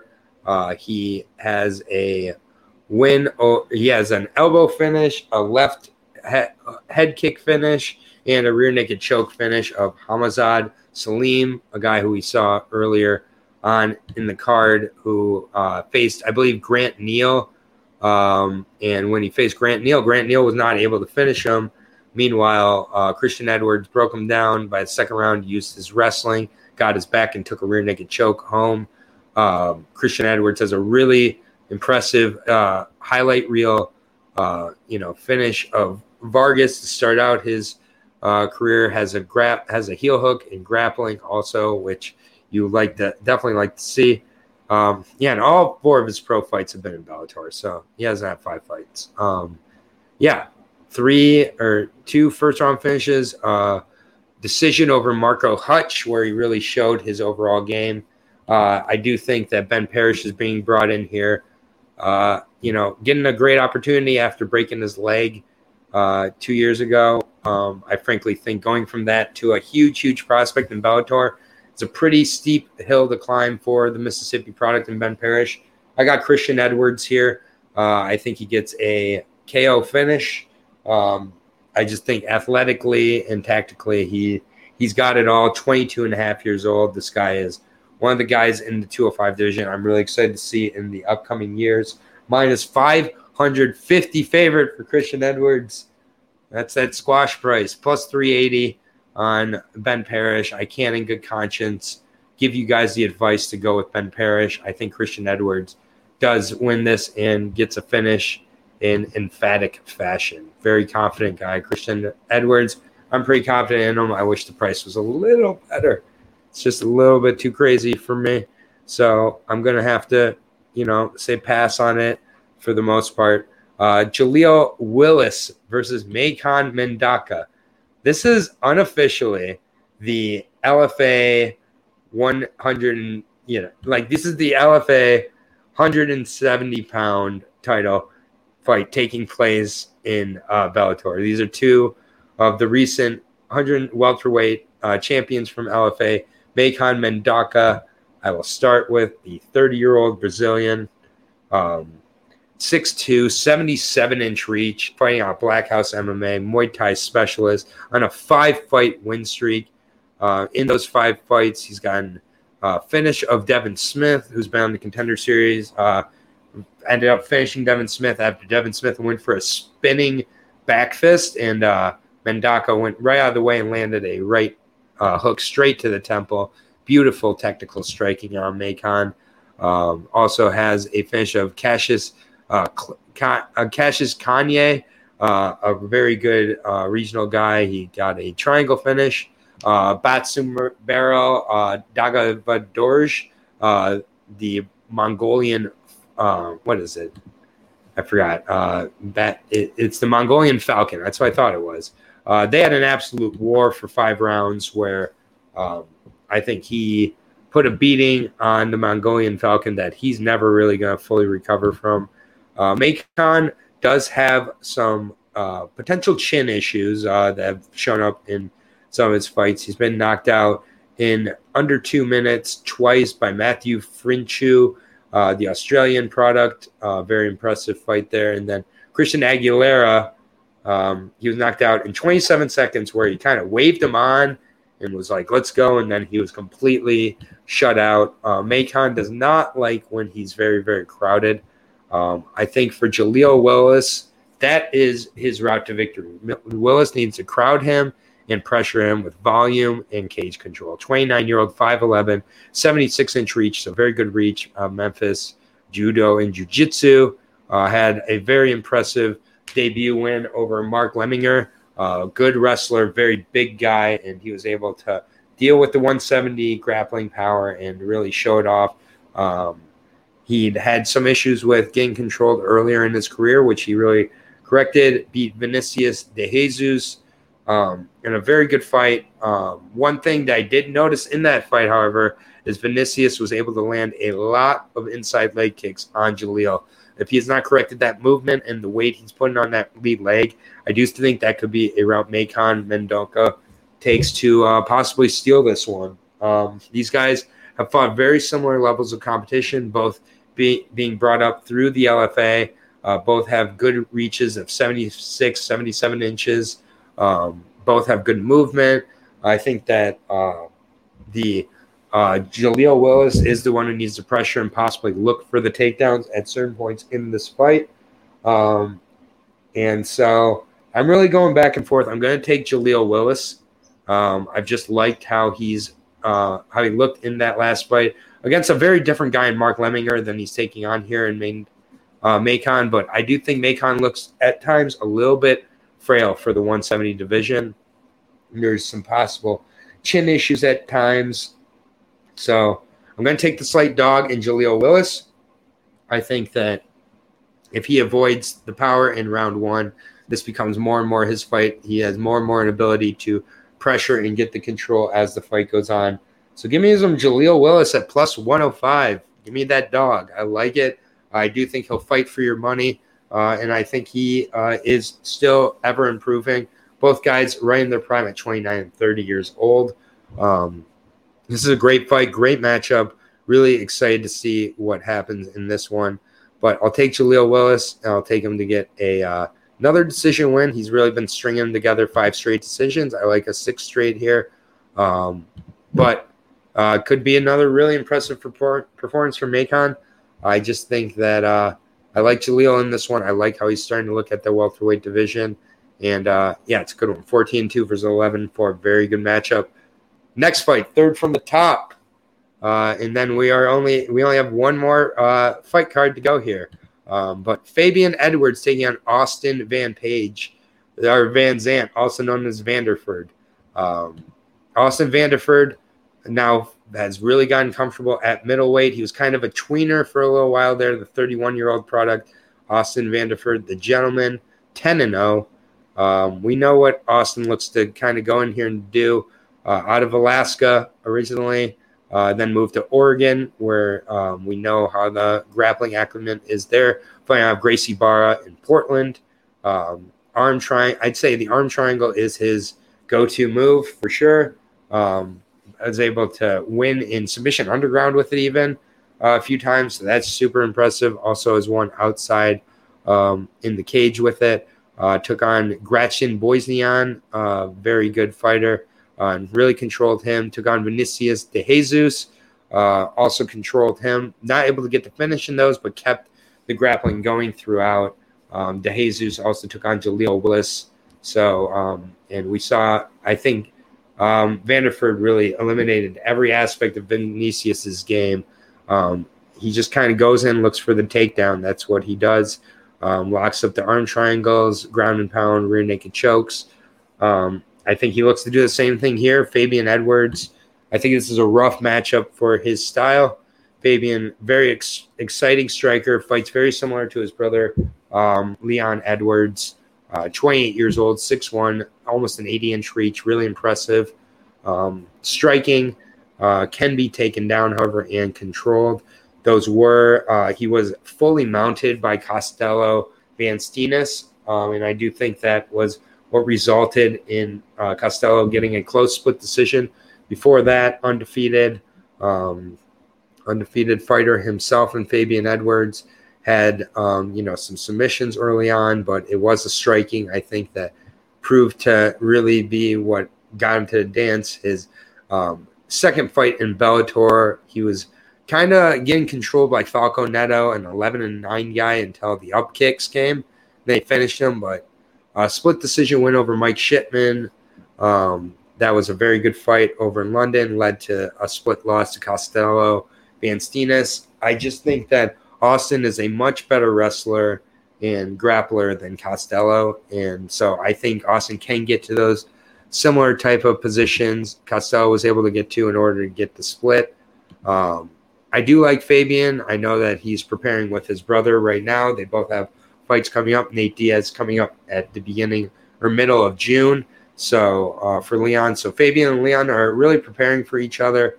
I just think that Fabian at 185, um, just seems a little bit easily takedownable and controllable. And that is what Austin's going to look to do against just about everybody.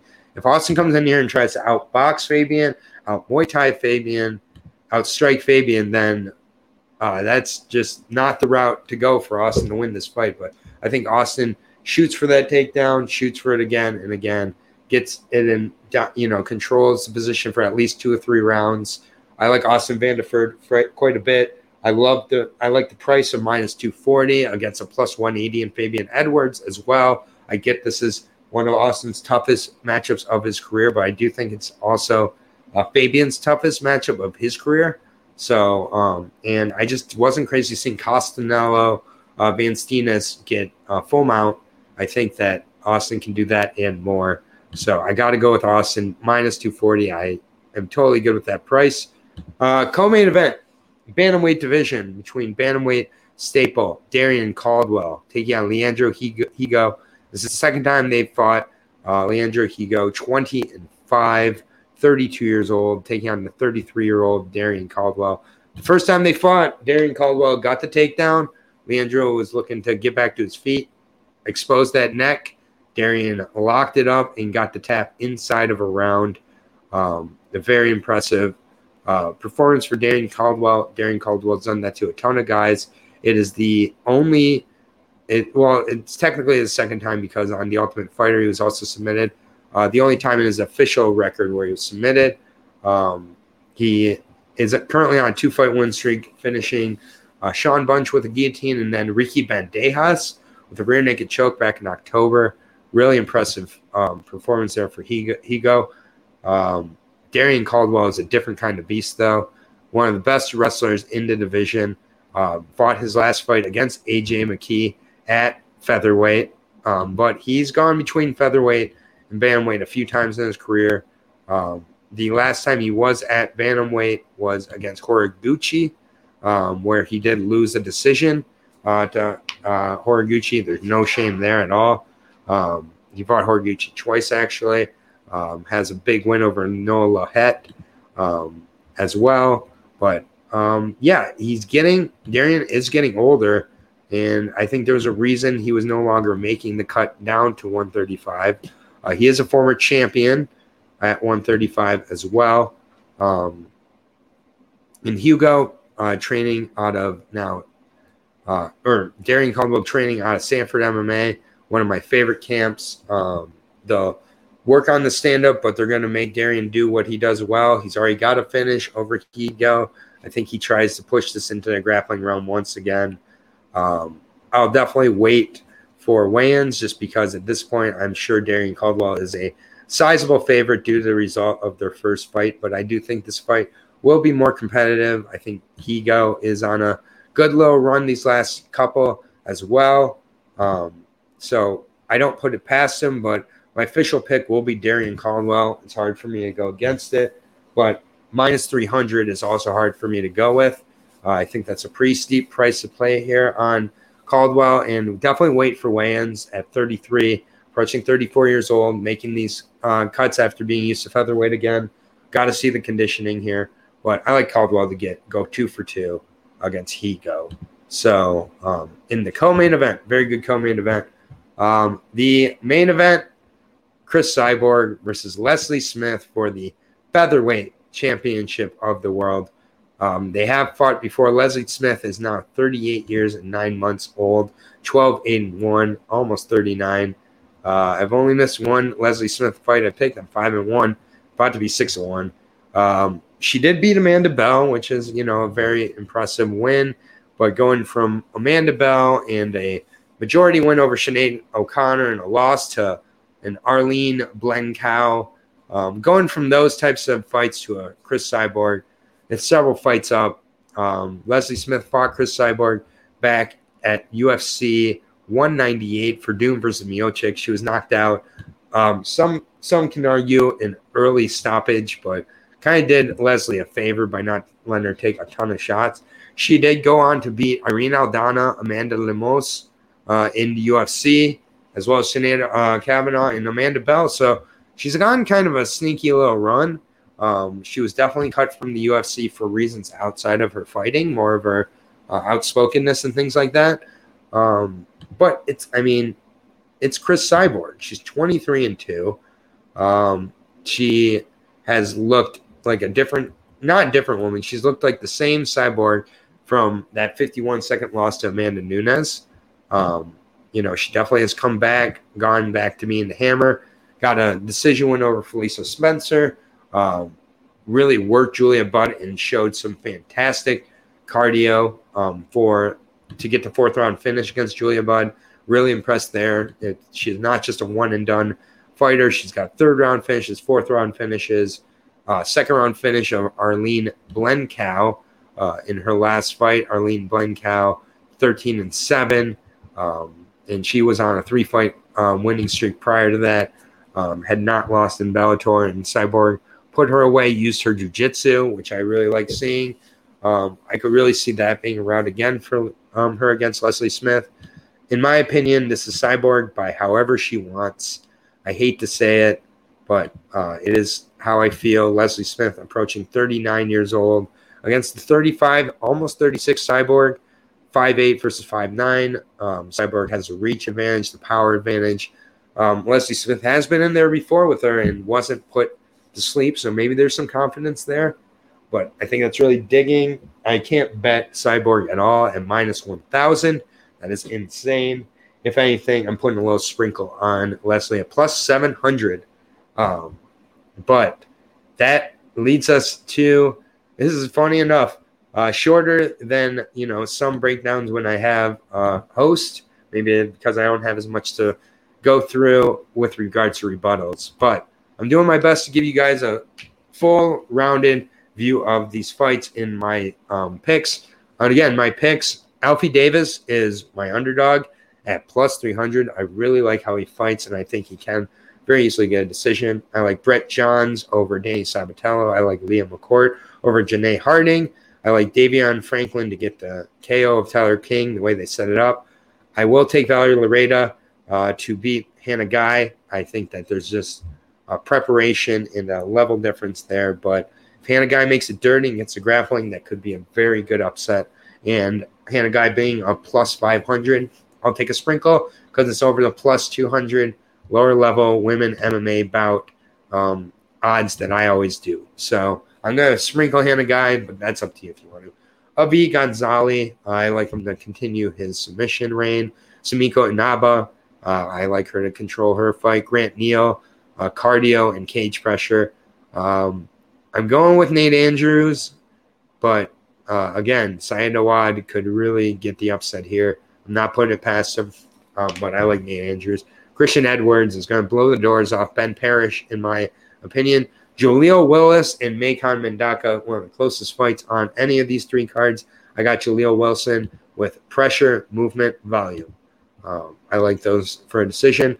Austin Vanderford wrestling, eventually getting a possible submission, maybe an arm triangle. Uh, Darrion Caldwell, again, wrestling submission uh, against Higo, but we'll see how the weight cut looks. And Cyborg, I will say uh, Cris Cyborg by KO. So that leads us to the end of breakdown two of three. We've now arrived at the UFC breakdown here. We are an hour and 43 minutes into this breakdown. If you've been with me or if you're joining me late uh, for this, you are a savage, uh, and I appreciate you all being here. Um, but we keep the train going. I'm going to take one sip of water. First of all, shout out to the dogs in here, all chilling. Very proud of everybody. Hopefully, I didn't jinx that. And uh, hope everybody's having a great Wednesday. Um, this is fun. I don't think I'll ever do three cards in one again, but we do what we got to do. I put the tape and study in, and uh, hopefully, I can help you guys make some money along with me. So, we are to our 13 fight UFC bout back in the Apex. No owners, or no, um, not a big crowd, if any crowd. Smaller octagon uh, definitely should be noted with these strikers, especially a striker like Cody Garbrandt. Um, having that less cage um, dimensions is huge. Um, but let's go ahead and get into this. Rafael Alves versus Damir Ismagulov taking place at 155 pounds. Um, this is um, it's interesting that Alves is getting another shot here. Alves's last fight, um, he missed weight by 12 pounds at 145. Needless to say, you're not going to be fighting at that weight anymore. They're going to make you move up. The MMA Masters product on a five fight win streak, however, his last fight coming on the contender series, guillotine choke finish to Alejandro Flores. Um, he has he is quite a finisher. Has only been to a decision uh, two, three, four times uh, in his career. The rest of his fights are finished. He also gets finished a lot. He has uh, eight submission wins and six submission losses. Um, so that's very interesting. Lost by leg kicks to Wagner Rocha, uh, which not not a great way to lose, uh, frankly, to Wagner Rocha. Uh, had an injury, lost to Fisher. Since then, has been on a five fight win streak. Fought once in 2017, twice in 2018, once in 2019, once in 2020. And he's now fighting what appears to be his one time in uh, 2021. Um, prior to this, he was um, supposed to fight last week. They just rescheduled it to this week. Prior to this, he had the fight against Pat Sabatini that was set up, but he again missed weight. So he's moving up to 155. He has had fights at 155. He's an absolute brick um, of a individual, very athletic, very strong. I don't think the strength will be an issue here uh, moving up, um, but he's going to have that kind of reach and size disadvantage. 5'8, 68 inch reach, probably the reason he was – killing himself to make it to 145. Uh, taking on a guy in Damir Ismagulov, which when I've gotten to see Damir, I have loved what I've seen. Uh, 3 and 0 inside of the UFC. Uh, and all three of those fights going to decision 130 27 all around, 130 26, and one with 30 25. So wins over Joel Alvarez, Thiago Moises, and Alex Gorgees. Obviously, Alex Gorgees not too notable of a win, but these other two are fantastic. We're seeing Thiago Moises taking on Islam Makhachev in July. Uh, and he's had a lot of big wins um, coming lately. And Damir really cleaned cleaned his way through it. And um, I get the criticism some people have that he's not a finisher, but we've gotten to see 45 minutes of absolute cage dominance on Damir, winning just about every round on every scorecard and some 10 8. I mean, he's looked really good. I just want him to fight more often has not fought since uh, uh, since August of 2019.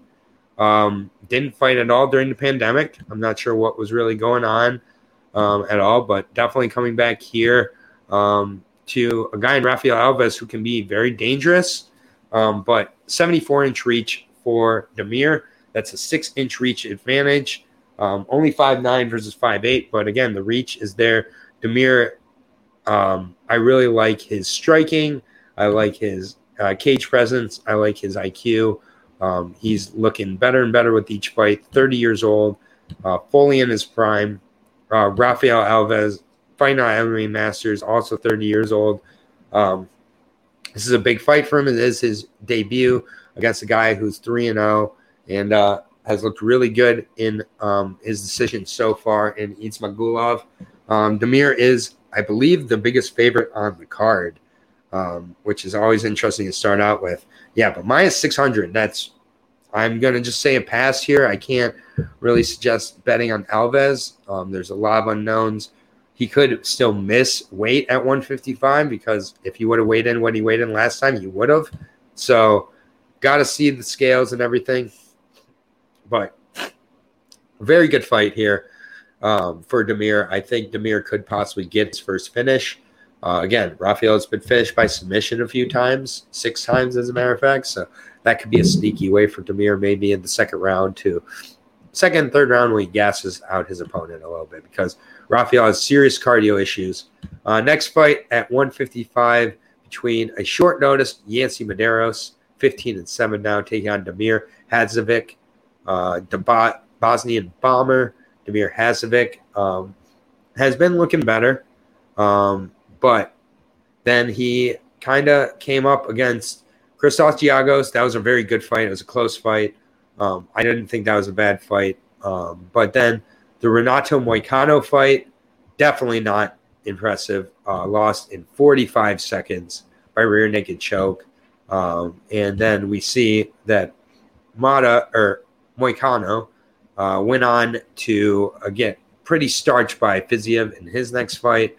Um, which I think a lot of people will end up doing, but still. Uh, was supposed to take on Nikolas Motta, a guy coming off the contender series. Mata got injured, and now he's facing a guy with kind of a similar body type to him. They're both, um, you know, they're both, you know, kind of you know, skinnier, taller 155ers. Yancy Medeiros 5'10 versus the 5'9 Hadzovic. Um, but Medeiros on a three fight losing streak right now. Got KO'd by Don Cerrone after being way too friendly. Was ground and pound finished by Gregor Gillespie. No shame in there. And then got a decision loss to Vannata. So this is definitely a fight he's coming into. It's a must win. Um, he had those two wins of Erick Silva and Alex Oliveira um, back in 2017, but Yancy kind of since then has not looked himself. Um, hasn't looked as sharp. 33 years old now. Take took a lot of damage in those last few fights. Um, this isn't one of my more popular picks here, or one of my more confident picks, I should say. Uh, I just think Damir is gonna edge this one out. I think that he can uh, affect uh, Yancy with his power, possibly, and put him away. And Yancy has shown some chin issues later into his career. So I'm going to take Damir.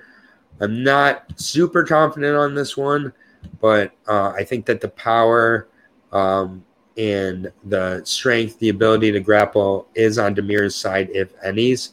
Uh, and Yancy just sometimes wants to fight a little too exciting, takes a little too many shots. Um, Damir is a slight favorite, minus 120. Uh, the money has come in on him as well. So um, this is another one where I think the short notice could play a factor. Um, it could be a very close fight. If it's close and goes to a decision, Yancy might be able to take it though. So, not again, not one of my more confident picks. Very close fight, but two 155 fights to start out our card here. The next fight is at 145. We have a newcomer in Shayilan Nuerdanbieke uh, taking on Joshua Culibao. Culibao. Um, Joshua um, in his third fight now out of Australia, taking on another Wolverine and Shaylin um, out of China. This fight's out of China PI. China PI had a very rough week um, a few weeks ago at 261, where they put on great fights, but they did not come out on top. Uh, Shaylin, uh, Shane Lan uh, went six and one last year, lost to Zhu Rong, who we just saw um, come up short in his uh, debut. Um, however, his fights are to guys like Alexei Oleinik, 155 Alexei Oleinik, uh, Jubilee, uh, who is 9 and 7, a guy who's 10 and 11, a guy who's 20 and 10, who I'm not familiar with, and then a 3 and 5 guy in Tazan Wang.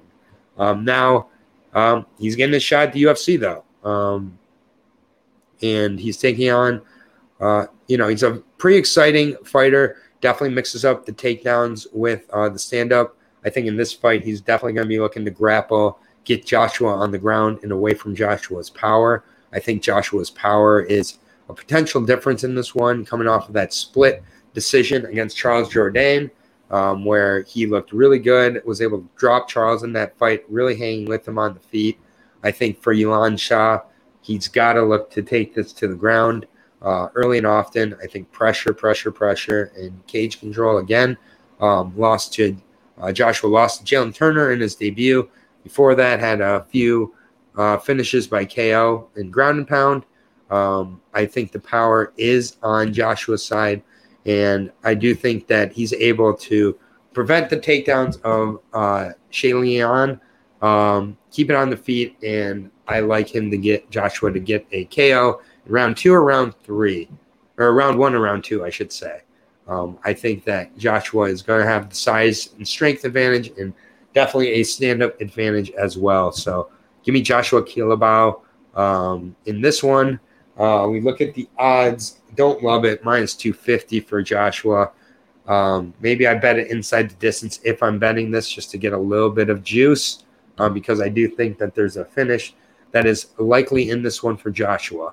So I'll take Joshua Culibao by KO round number two, but minus 250 is a scary, scary price. Next fight here at 125.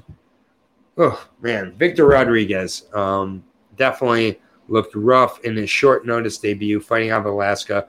Got pieced up and then KO'd um, after just a dominant performance by Adrian Yanez, um, where he just he was running away from Yanez and got head kicked, put away. Before that, uh, fought up in Alaska, um, has had some has some very good power in his hands, a lot of strike finishes. Definitely goes in there and is a wild man. Uh, Bruno Silva also pretty wild, coming off of his first UFC win at 31 years old, fighting out Fight Ready MMA. Was able to survive the first round JP buys and then really put it on JP in the second round. Before that, losses to Tagir, Ulanbekov, and David Dvorak. No shame at all in those two. And Khalid Taha, who was on steroids when he fought him. So um, Bruno definitely took those three losses and got better from them. Uh, exposed JP buys in that fight. I just think that Victor Rodriguez, I'm not sure he belongs or ever belonged in the UFC, short notice or not. Um, and Bruno Silva, I think that they really want to have Bruno Silva get a little bit of shine on him after taking a little bit of it. Uh, the buys experiment of Cheyenne buys and JP buys fighting on the same card blew up in the UFC's face. Um, Bruno, I think they're looking to have Bruno have another impressive finish here. He was 0 3 prior to that, but all against very good competition. I think Bruno's faced much better competition. It's just a much better guy.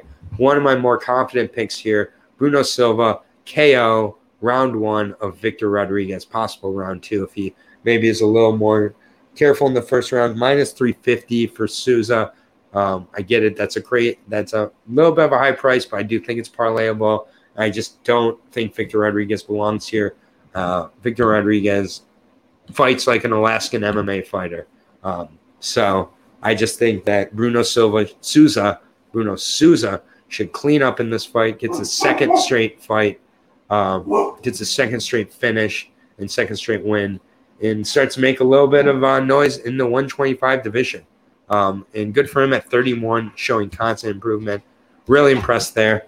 Um, but give me Bruno Silva minus 350 is a tough price, but I do think an accurate one. Uh, Claudio Silva taking on Court McGee. This is uh, this is like not a prospect fight. I will, I'll put it that way. Uh, we've got the 38 year old, almost 39 year old Claudio Silva taking on the 36 year old, every bit of 36 Pit Elevation fight team member Court McGee. Uh, Court McGee, 5'11, um, both 5'11. Court McGee's got the four and a half inch reach advantage. Court McGee needs to keep this on the feet and rediscover his volume that he seemed to have lost. Um, he's lost five of six. He did have that win over Alex Garcia, and I think surprised a lot of people, uh, myself included. I was quite on Alex Garcia. Had to sit, had a split decision loss to Diego Lima due to that lack of uh, volume. Sean Brady just was able to out grapple and control um, Court McGee. Uh, Carlos Condit, even with his lack of speed, lack of power, and everything, was able to keep McGee from getting off first. So for me, it, it's this fight is very simple. Do you believe that Court McGee can keep Claudio Silva from getting us into his into his range, which is on the ground. Claudio Silva, Hannibal Silva, 14 and 2, approaching 39 years old. Inactivity killed the cat, if we want to say something here. Um, he has a win back in the day uh, to start his career over Brad Scott. That was in March of 2014. November of 2014, he beat Leon Edwards. That's great. Then he took off three and a half, almost four years until May of 2018. It was like, where has he been? He had some injuries he was really trying to repair from. And he did, took on Nordine Taleb, put him away with a rear naked choke round one. Very impressive. Then he, you know, takes almost a year off and is back against Danny Roberts. Third round armbar win over Danny Roberts. Very impressive. Um, let's see some more of this guy. Um, then takes off another, you know, five months. So that's fine gets another win over Cole Williams, and then takes off another year. And finally comes back against James Krause. James Krause stops the takedowns, ends up really exposing Claudio Silva's lack of a stand up game. But Krause is so much faster, so much better volume, so much better movement than what is going to be presented here with Court McGee. I do think even on the feet, Claudio Silva can make this a fight, but I do think Claudio Silva is going to look for any opportunity to initiate the grappling. And once he initiates the grappling, um, I think he has some of the best jujitsu in the division still. And at 39, that will still be there. Um, Court McGee, 36, but a much weathered 36, has never been submitted.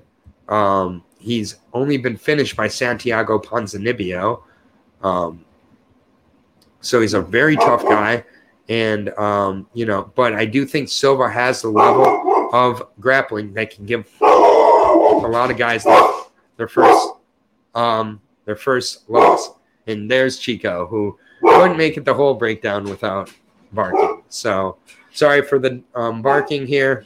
Um, but again, I think I think that Claudio Henrique da Silva should um, be able to get the pressure, use his striking enough, possibly even have the more volume between the two, which is crazy to me. But just Court McGee seems a little bit shot at this point, if I'm being completely honest.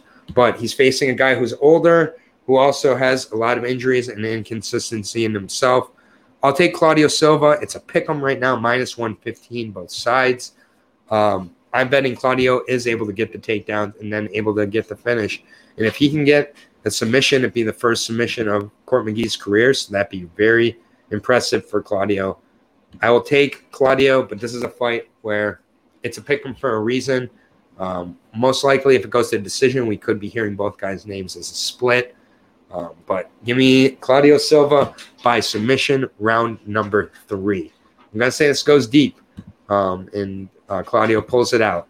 Uh, next fight here. Uh, this is either this fight is either going to be super exciting or super boring. Depends on who wins, and I hate breaking down a fight like that. But we got Ben Rothwell, who used to be kind of exciting, but since he's been back from his USADA suspension, not a not a lot of the excitement, not a lot of the explosion, not a lot of the finishing ability. Um, a lot of his fights, um, we're seeing like the OSP fight, where cage control and keeping his opponent from being exciting is what's getting him to the dance. Uh, Chris Barnett, though, Beast Boy, former super heavyweight fighter, 34 years old, turning 35 next month. So a fellow Gemini, Chris Barnett. Um, he's got a lot of really fun uh, highlights. Uh, super exciting striker, strikes in a way that you should not be able to strike when you're a five nine super heavyweight um, like him. But hey, he just gets in there and throws down. Uh, got a win over Ahmed Tijani in his last fight. Um, he's on a four fight, five fight, uh, six fight, seven fight MMA win streak. Um, getting all those by finish, um, except for uh, except for one, which was a split win over Rashawn Jackson. That was a fight that was really weird. Um, if you go back and watch that Island fight, um, we know Island fights from Dave Van Auken. No, he's a huge Island fight guy. Um, you know, uh, he does. He was knocked out um, by Alex Nicholson, which is a little bit of a worry uh, for sure. Um, but again, Chris Barnett, he's a really wild guy. Um, fights, you know, has fought a lot of decent competition. Never really was sure if he'd get into the UFC, but he's made it. Ben Rothwell is really slowed down quite a bit. 39 years old, fighting on Rothwell MMA, has not fought since losing to Marcin Tybura by decision. No shame there. Ovince St. Preux was able to drop him several times. Stefan Struve was winning that fight until multiple uh, nut shots. Um, and then Dan Miragliotta really encouraging Struve to fight through it. And then he kind of just went forward n- willy nilly and can fin and finished him. I think Ben Rothwell can do that to anybody. I think more likely his route to finish in this fight. He's not a big wrestler. He's more kind of cage pressure. And when his opponents try to take him down, that's when he gets a lot of his submissions and grappling. Chris Barnett's not going to be trying to take him down. I just think he's going to look to hold Chris Barnett a lot. Um, and the smaller octagon might make it hard for Chris Barnett to get away. It also might make it easier for Chris Barnett to get a hold of Ben Rothwell. But Ben Rothwell has not been knocked out. Um, by anybody in the UFC since Cain Velasquez in his UFC debut. So for Chris Barnett, for me to predict Chris Barnett to do that, it's kind of wild. Um, but I do think that's how Chris Barnett can win this fight. Short notice, though. Um, ben Rothwell should be able to grind a boring decision. Um, if I'm being honest, I think that's how this fight ends. So Ben Rothwell, no way I'm betting him. If not anything, I'm taking a shot at the dog at plus 260, minus 350 for Ben Rothwell. Money has come in on him. Um, the Ben Rothwell of the last three or four fights has not been that impressive. And Chris Barnett um, coming in hungry really could put himself in harm's way and end up costing him the fight, but it also could win him uh, the fight. I'm excited to see Chris Barnett. Maybe I just want to have a reason to bet him, but I'm not betting Ben Rothwell at minus 350. I think that's ridiculous. Um, no, thank you. We are to the pre featured prelim. This is an outstanding fight at featherweight between Ricardo Ramos and Bill Algeo. Um, Ricardo Ramos, eh, the Brazilian 25 year old, fighting at 145 now, 5'9, 72 inch reach, fighting on a China team as well as Team Alpha Male. Um, so definitely he's working on the grappling and the wrestling all the time. 25 continues to get better, has been in the UFC um, for quite a while now. Had a had a fight on Dana White's looking for a fight, which he won over Alfred Khashakyan. Khashakyan, we know um, from Bellator now. He's fought a lot of good guys. Also lost to Sean O'Malley on the Contender Series. Uh, had a win over Tanaka back in 2017 at his debut. So he was 21 years old for his debut. Spinning elbow finish of Zahabi. A really impressive win of Kyung Ho Kang, um, which showed me a lot, but was a split. But Kyung Ho Kang, very good fighter. Uh, lost to Said Nurmagomedov.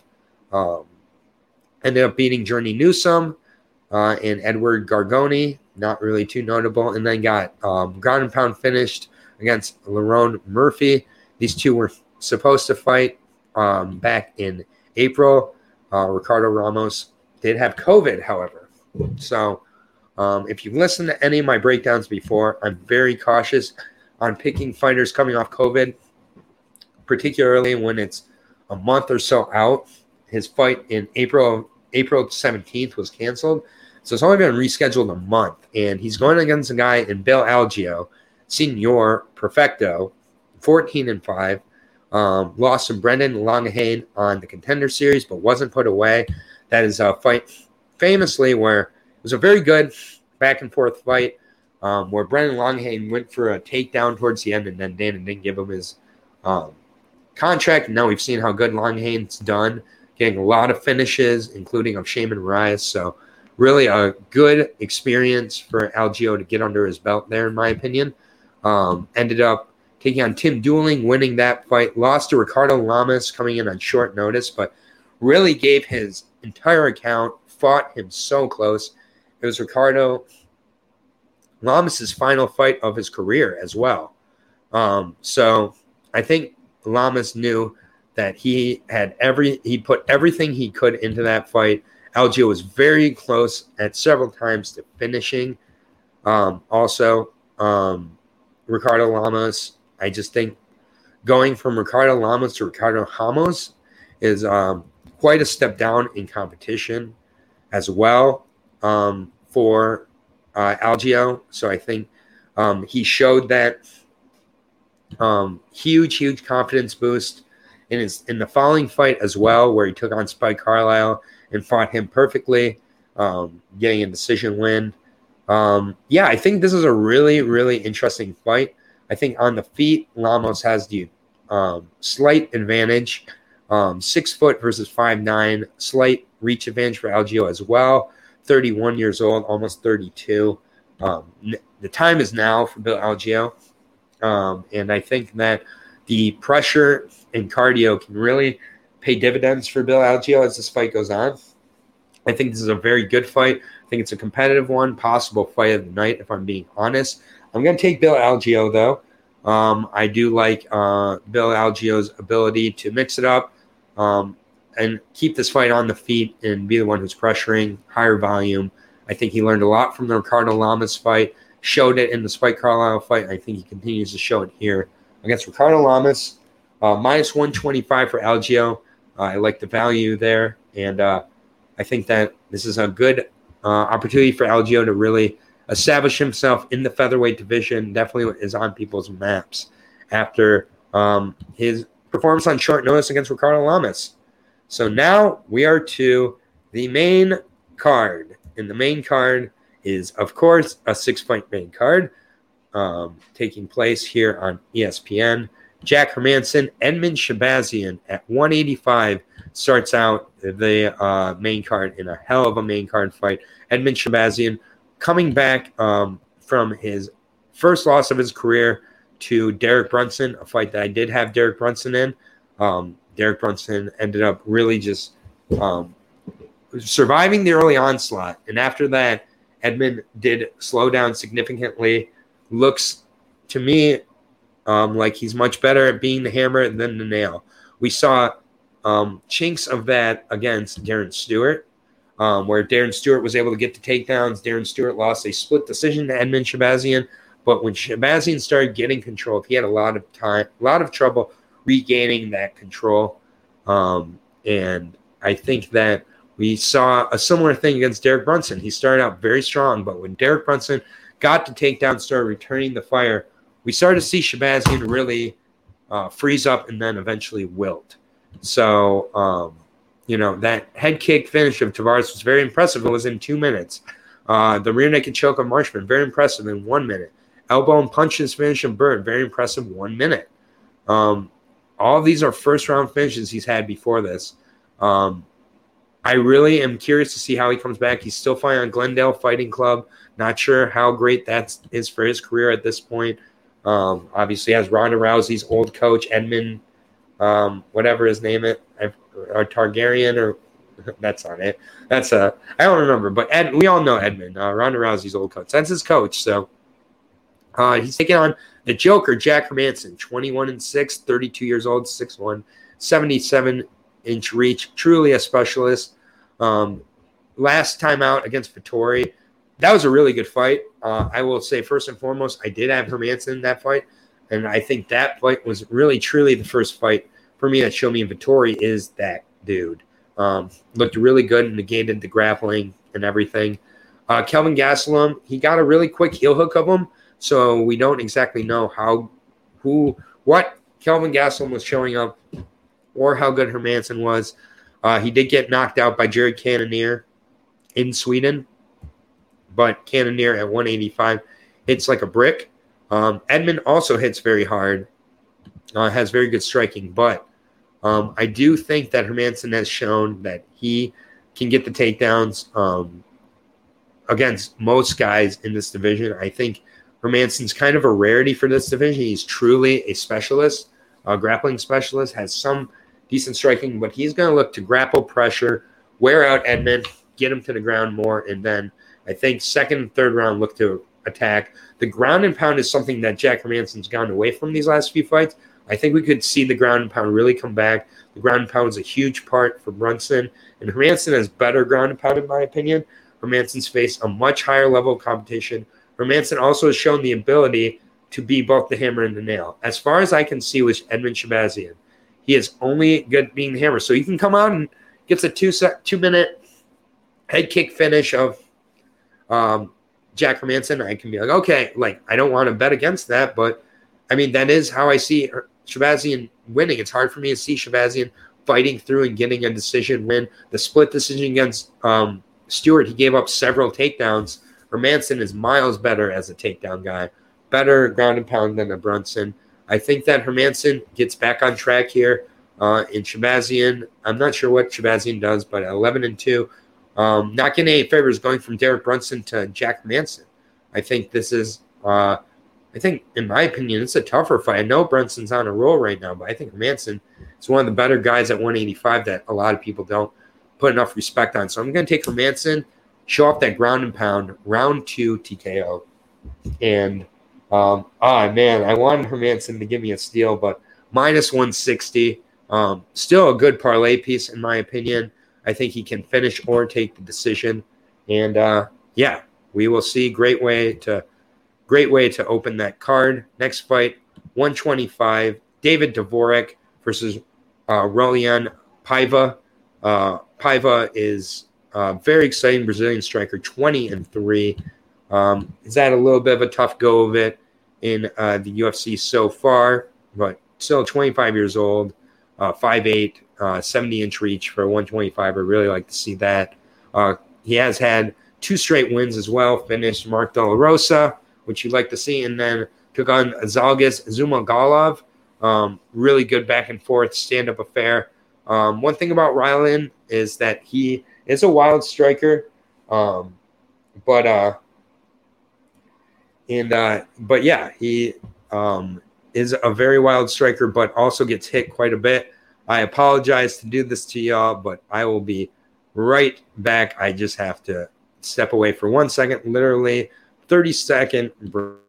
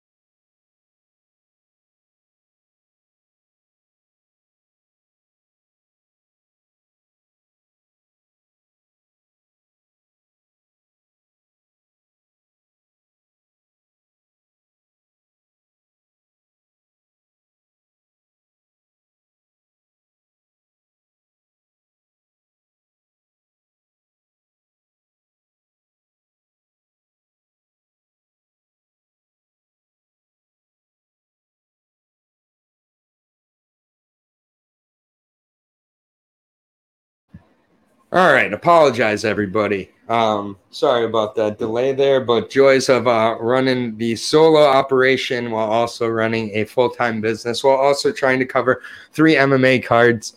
Uh, yeah, we're all we're all busy. I get it. Um, but as I was saying, Roland uh, Paiva, uh, really like his offensive striking. Um, obviously, that overhand right against Mark De La Rosa, very good. He does, however, take far too many uh, shots as he's giving them. And, um, you know, that is just something I think that just Zhalgas Zhumagulov is about the level of guy who can get away with that against. But uh, David Dvorak, I've really liked what I've seen out of this guy. Uh, perfect example of a guy who waited until he was fully ready to enter the UFC um, and turned down several opportunities ahead of time 19 and 3 now 28 years old 5'5, 68 inch reach. So similar reach for these two guys. Um, and Dvorak can really do it all. He is truly a well rounded mixed martial artist. I think he is one of the most well rounded in this division. Uh, I really like what I've been able to see out of him. Uh, 2 and 0 in the UFC, two decisions over Bruno, Bruno Silva and Jordan Espinosa. I get Jordan Espinosa uh, is not the most highly rated guy by a lot of people, but I do think the way he looked and the amount of skills he was able to show in those two fights really impressive. Prior to UFC, rear naked chokes, KO finishes, uh, punch finishes, you know, really a variety of finishes as well, arm bars, and then you know, showing as he's gotten into the UFC, as you get into that higher echelon, you're not going to be able to get those finishes. And he's still able to maintain a very good gas tank, a very diverse range of attacks here. I think technically he is the better striker. I think Paiva can make this a wild fight maybe and try to uh, blitz, you know, a little bit of Dvorak, but Dvorak is he's rock solid. Uh, his two of his three losses are to Philip Masek, whoever that is. Um, But since then, uh, you know, it's a one, two, three, four, five, six, seven, eight, nine, 10, 11, 12, 13, 14, 15 fight win streak David Dvorak. And uh, he, you know, faced a decent range of competition before getting to the UFC. Um, he's now taking those, taking the proper steps up from Bruno uh, to Espinosa to now Paiva. Uh, I think this will be his biggest test of his UFC debut, but I do think this is one that Dvorak should be able to pass with flying colors. Uh, I think this is a possible first finish just due to how Paiva goes, but either way, I think this is a poss- this is a very good fight, uh, back and forth, highly entertaining. Uh, Dvorak at minus 150. I love that value. I feel that's a very, very good value. You compare with Bill Algeo right off the bat for a, you know, a decent plus two to plus 300 parlay from this those two. I think you can also look to pair him up with some of your other confident picks from the other uh, previous cards I've broken down here. But Dvorak is one of my favorite low value uh, favorites at minus 150. So uh, against Paiva, I like that spot for him quite a bit. Um, this is uh, another one. Dvorak is another one I like in this fight right here uh, with Felicia Spencer uh, against uh, Norma Dumont. Uh, I am a Felicia Spencer fan. I will say that first and foremost. Um, but uh, breaking down the immortal Norma Dumont. Uh, coming off a win of Ashley Evans Smith, where she missed weight by five pounds, but did look really good. Uh, in the stand up range, um, Megan Anderson or Megan Anderson was her debut. Uh, she also just didn't quite look ready for that fight. Got KO'd pretty quickly. We obviously know with Felicia Spencer, she was able to submit uh, Megan Anderson rather quickly. Um, but yeah, five and one had a had a decision, had a majority decision prior to making the UFC against Marion Moraes. Uh, we did see Marion Moraes last fight out against Kayla Harrison, and uh, it's hard to judge it, but I mean, Kayla Harrison put her away inside of a minute. Um, so I'm not sure how great Moraes really is. And that was a decision, majority decision win. I just don't really know. You know, Norma was trying to make it to 135 for a reason. She now has to go to 145 against one of the only 145ers, legit 145ers there is, and Felicia Spencer. Felicia Spencer was getting ready to take on Danyelle Wolf. Something happened with Danyelle Wolf. I don't think that the adjustment is that different from Danyelle Wolf to Norma Dumont, except for a slight amount of experience. But yeah, I mean, Felicia Spencer went to a decision with Amanda Nunes, which not many people can really say. Um, destroyed Zarah Fairn. Um, I think that her wrestling and her grappling are just going to be too much and such a clear advantage here. Uh, I think that frankly Norma gets blown out of the water here. Um, I I like Felicia Spencer quite a bit in this fight. Grapple and rear naked choke round one. Why not? And uh, this is one that I'm kind of shocked by the odds. Minus 160. Pair that up for me right away with Dvorak. Pair it up. Um, Felicia is a pretty big parlay piece for me this weekend. Just at a minus 160, it can really take a lot of those parlays to higher levels. Um, the common opponent, the level of competition Norma's face, how Norma's really looked in her fights. Um, I like Felicia Spencer. Uh, all day in this fight, Felicia has been preparing for this fight. Norma took it on pretty short notice, and I do wonder if her she makes an error in thinking, "Oh, I have an extra ten pounds. I don't need to worry about my conditioning or whatnot." But Felicia Spencer minus minus 170, I think that's a steal. And get it before it's at minus 200 because that number should be continuing to go towards Felicia if I had to anticipate. But who knows? Maybe people know something I don't. It happens all the time. Third from the top, 265. Don't know why this is third from the top, people. Let me take a sip of water. Sorry, the dogs are starting to get excited. Um, so apologize for a little bit of noise here, but there's not much time left. So uh, Justin Tafa, Jared Vanderaa. Jared Vanderaa, I've been very uh, not impressed with. I don't know how he got a UFC contract. And uh, well, he beat Henry Hunt, Harry Hunsucker. That's how. Um, and uh, that's his only win. Um, that, that was his only win with the UFC. He took he called out Sergey Spivak and then absolutely got mollywopped by him. Um, but said, I don't feel like myself. I feel off. Um, whether it was the jitters, whether it was a bad weight cut, whether it was something he ate, there are a lot of things that can, you know, play a factor in a bad performance like that. I'm sure. Um, so he could come into his fight and really look v- like a totally different guy. Um, he's got decent wrestling. Um, he's got a good top game, decent uh, stand up, and uh, he's taking on a guy who, you know, is about as one dimensional as you know as it gets here in Justin Tafa. Justin Tafa coming off that terrible kind of, or not terrible, but just like a not from a technical standpoint terrible fight against Carlos Felipe, where they decided to just be boxers and stand in front, stand in the middle of the octagon, throw shots at each other. And Justin Tafa, low low uh, volume, ended up costing him. Felipe just threw a more volume, not more impactful shots, just more volume. And before that, um, Justin Tafa was fighting um, Juan Adams, who Juan Adams is fighting on a prelim of a Fury FC card uh, recently. So that's where Juan Adams is. He did put him away, but again, it was low output. And then he uh, lost, he got absolutely obliterated by Yorgan De Castro, who's another guy who came off with the contender series, struggled a lot, but had a highlight of Tafa. So, frankly, that's what I'm a little bit worried about here with Tafa again. I'm not sure if I can really count on Justin Tafa.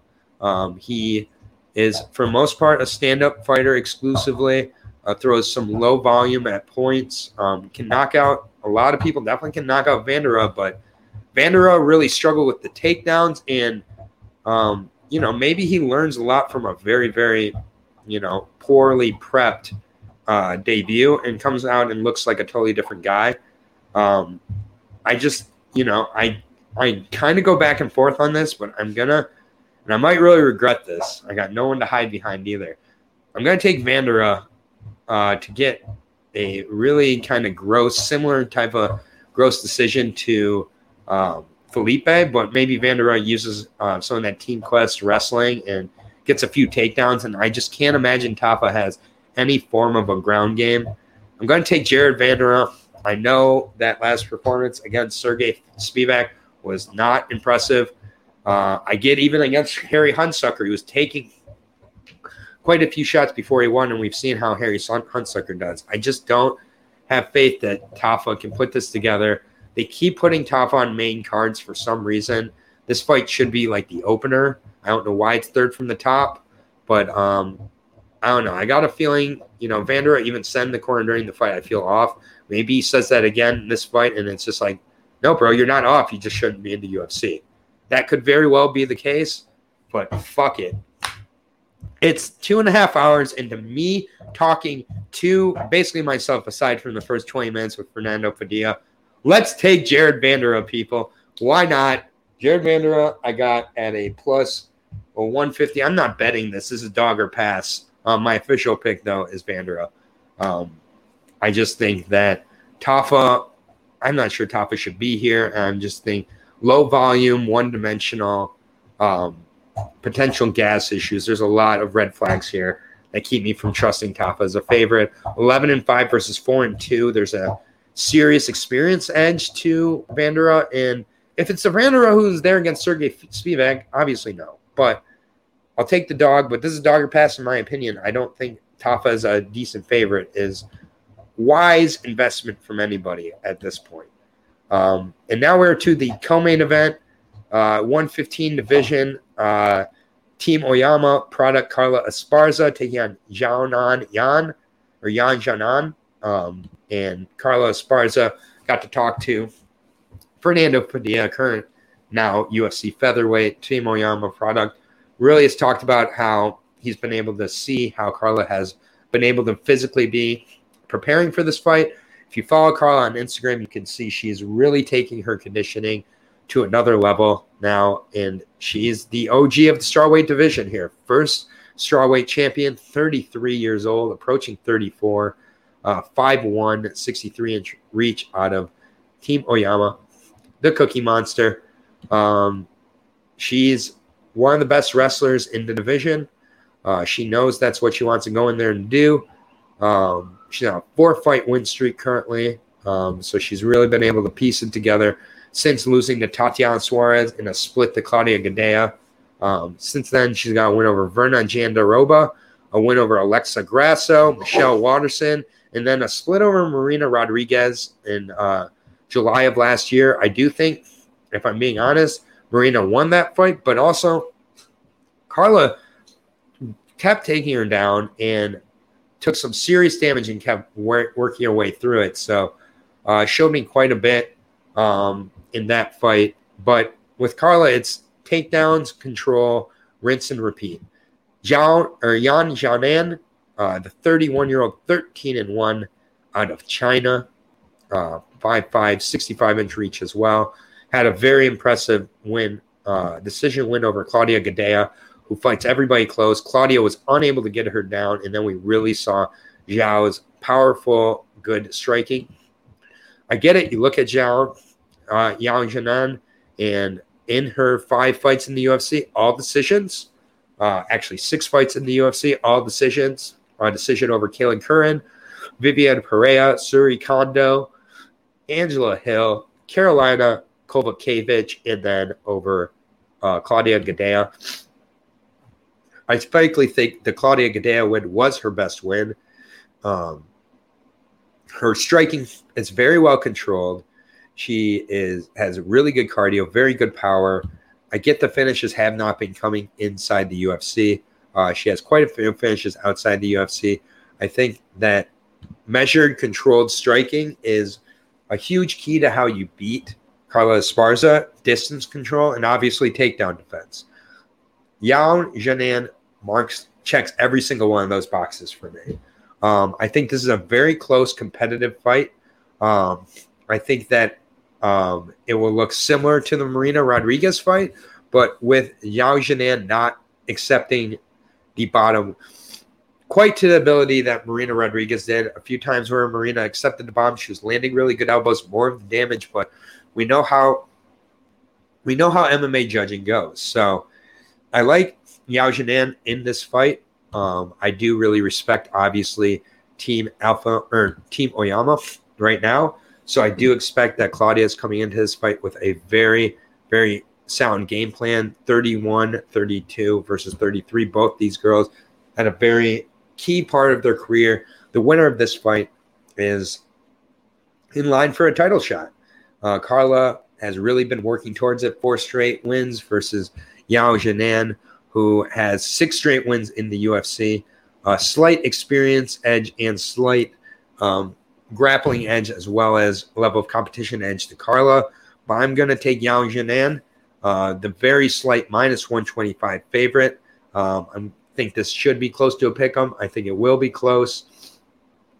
If Yao Janan gets a finish, watch out. She's next in line for a title shot. But otherwise, I think a decision uh, is in line for Yang Jinan. I think she prevents the takedowns in at least two or three rounds and gets a unanimous decision win for Yan Jinan um, and gets herself into the mix at 115. Whew. We finally made it. Um, if you're joining me in the middle, if you've been with me from the beginning, no matter what, I appreciate you. Ah. We take our final sip of the water. The water's gone. Main events here. We are in the bantamweight division, five rounds. Again, all of these fights are at the apex. No crowd, smaller octagon. More finishes probably are coming um, in this smaller, and especially with these two strikers here. We got Rob Font versus Cody Garbrandt. Um, no love, 12 and 3. 29 years old, approaching 30 years old, taking on the 33, nearly 34 Rob Font out of Boston. I will start with Cody No Love Garbrandt. Um, interesting, interesting little career he's had lately. Team Alpha Male as well as Strong Style he's fighting out of. Um, coming off of that right hook victory last June of Rafael Assunção, um, where he caught him at the buzzer of the first round where Sun one of the only times I've seen a Sun Sun kind of lose his composure and his technique and kind of throw caution to a win. And he paid for it with that buzzer beater at the end of round two. It's a really good fight before that. Before that, um, Cody Garbrandt was on a three fight losing streak, being finished by punches in pretty similar ways in all three of those fights twice to TJ Dillashaw and then once to Pedro Munhoz. That right um, that right hand is there for people, and uh, has been repeatedly. We have not seen the version of Cody Garbrandt that came against Dominick Cruz, except for the Dominick Cruz fight. Other than that, there just seems to be points where Cody Garbrandt loses a little bit of his composure and focus. And before those three fights he lost, he had gotten away with it. Now, when opponents are catching him, they're catching him and putting him away. And Rob Font is a really dangerous guy, 18 and 4, 33 years old, 5'8, 71 and a half inch reach. Um, you know, uh, Boston Mass obviously had that really impressive KO finish at the end of last year of Marlon Moraes. Although Marlon Moraes was coming off of a KO of Cory, Sandhagen very like two months before that. So there might have been some issues, but still, Rob Font looked really good.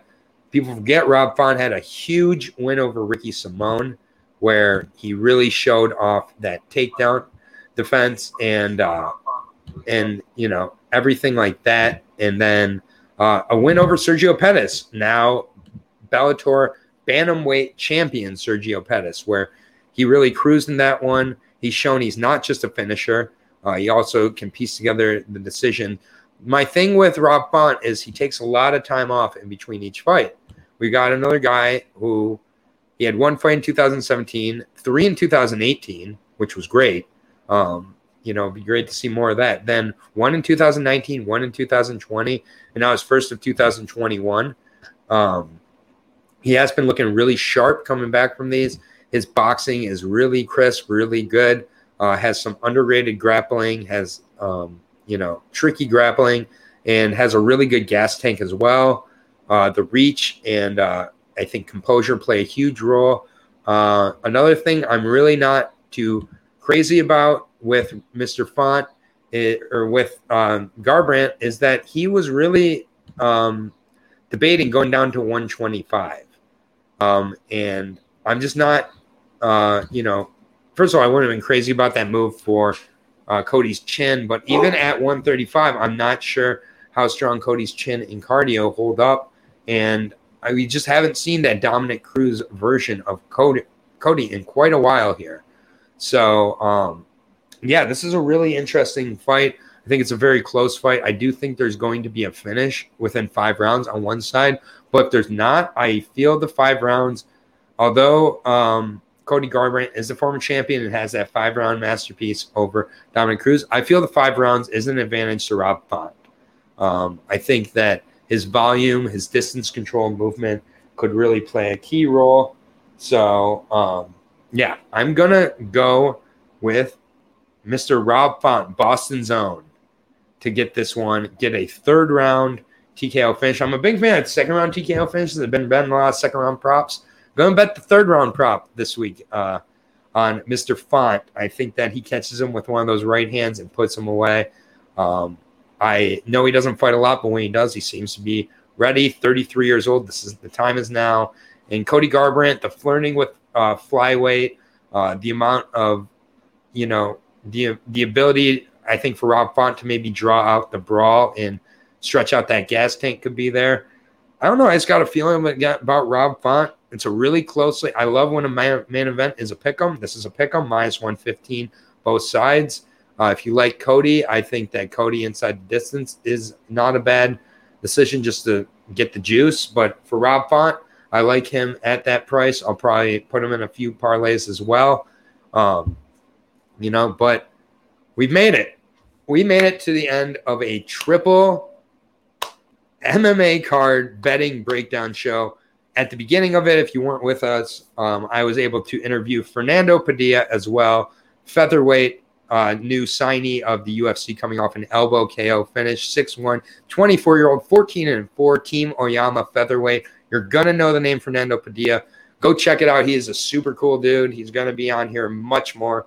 Um, you know, just a really good guy, and uh, I wish him all the best. Um, and then we had the LFA breakdown, which I'll be adding the timestamps to, so you can navigate through that.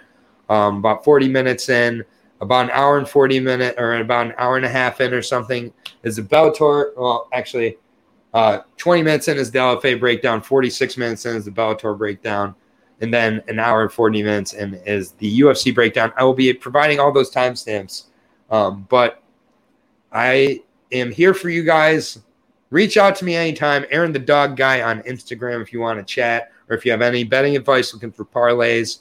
Uh, piece them together through these three cards for sure. Uh, and before we go, I will just go through one more time my picks for the UFC card, and then we will bid a farewell and I will relax for a second. I got Damir, uh, Damir Ismagulov. I got Damir Hadzovic. I've got uh, Joshua Culibao. I've got Bruno Silva. I've got Claudio Silva. I've got Ben Rothwell, but uh, not super confident. I got Bill Algeo. I got Jack Hermansson, David Dvorak, Felicia Spencer, Jared Vanderaa, Yan Janan, or uh, Jan Janal, and Rob Font. So technically, Rob Font is now an underdog, and Jared Vanderaa. So those are my two underdogs for the UFC card this week. I also have a few underdogs, uh, such as Alfie on uh, Bellator. But at nearly three hours, three breakdowns, one fantastic prospect um, interview of Fernando Padilla. If you join me for all of this, you are truly my kind of person, and I appreciate you. Leave the comment down below so I know I can uh, shout you guys out on the next uh, podcast. But until next week, Aaron the dog is out. For Aaron the dog, Aaron the dog is out. Seriously, thank you all for if anybody joined me for any or part of this two hour 40 minute MMA extravaganza. Thank you. Um, you will not find this anywhere else, and I will not probably do this again.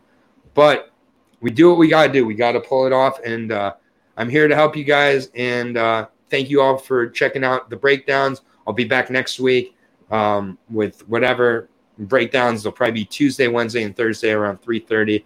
But for Aaron the dog, keep taking care of each other out there and keep cashing those bets. Thank you all for joining me so much. I love you all.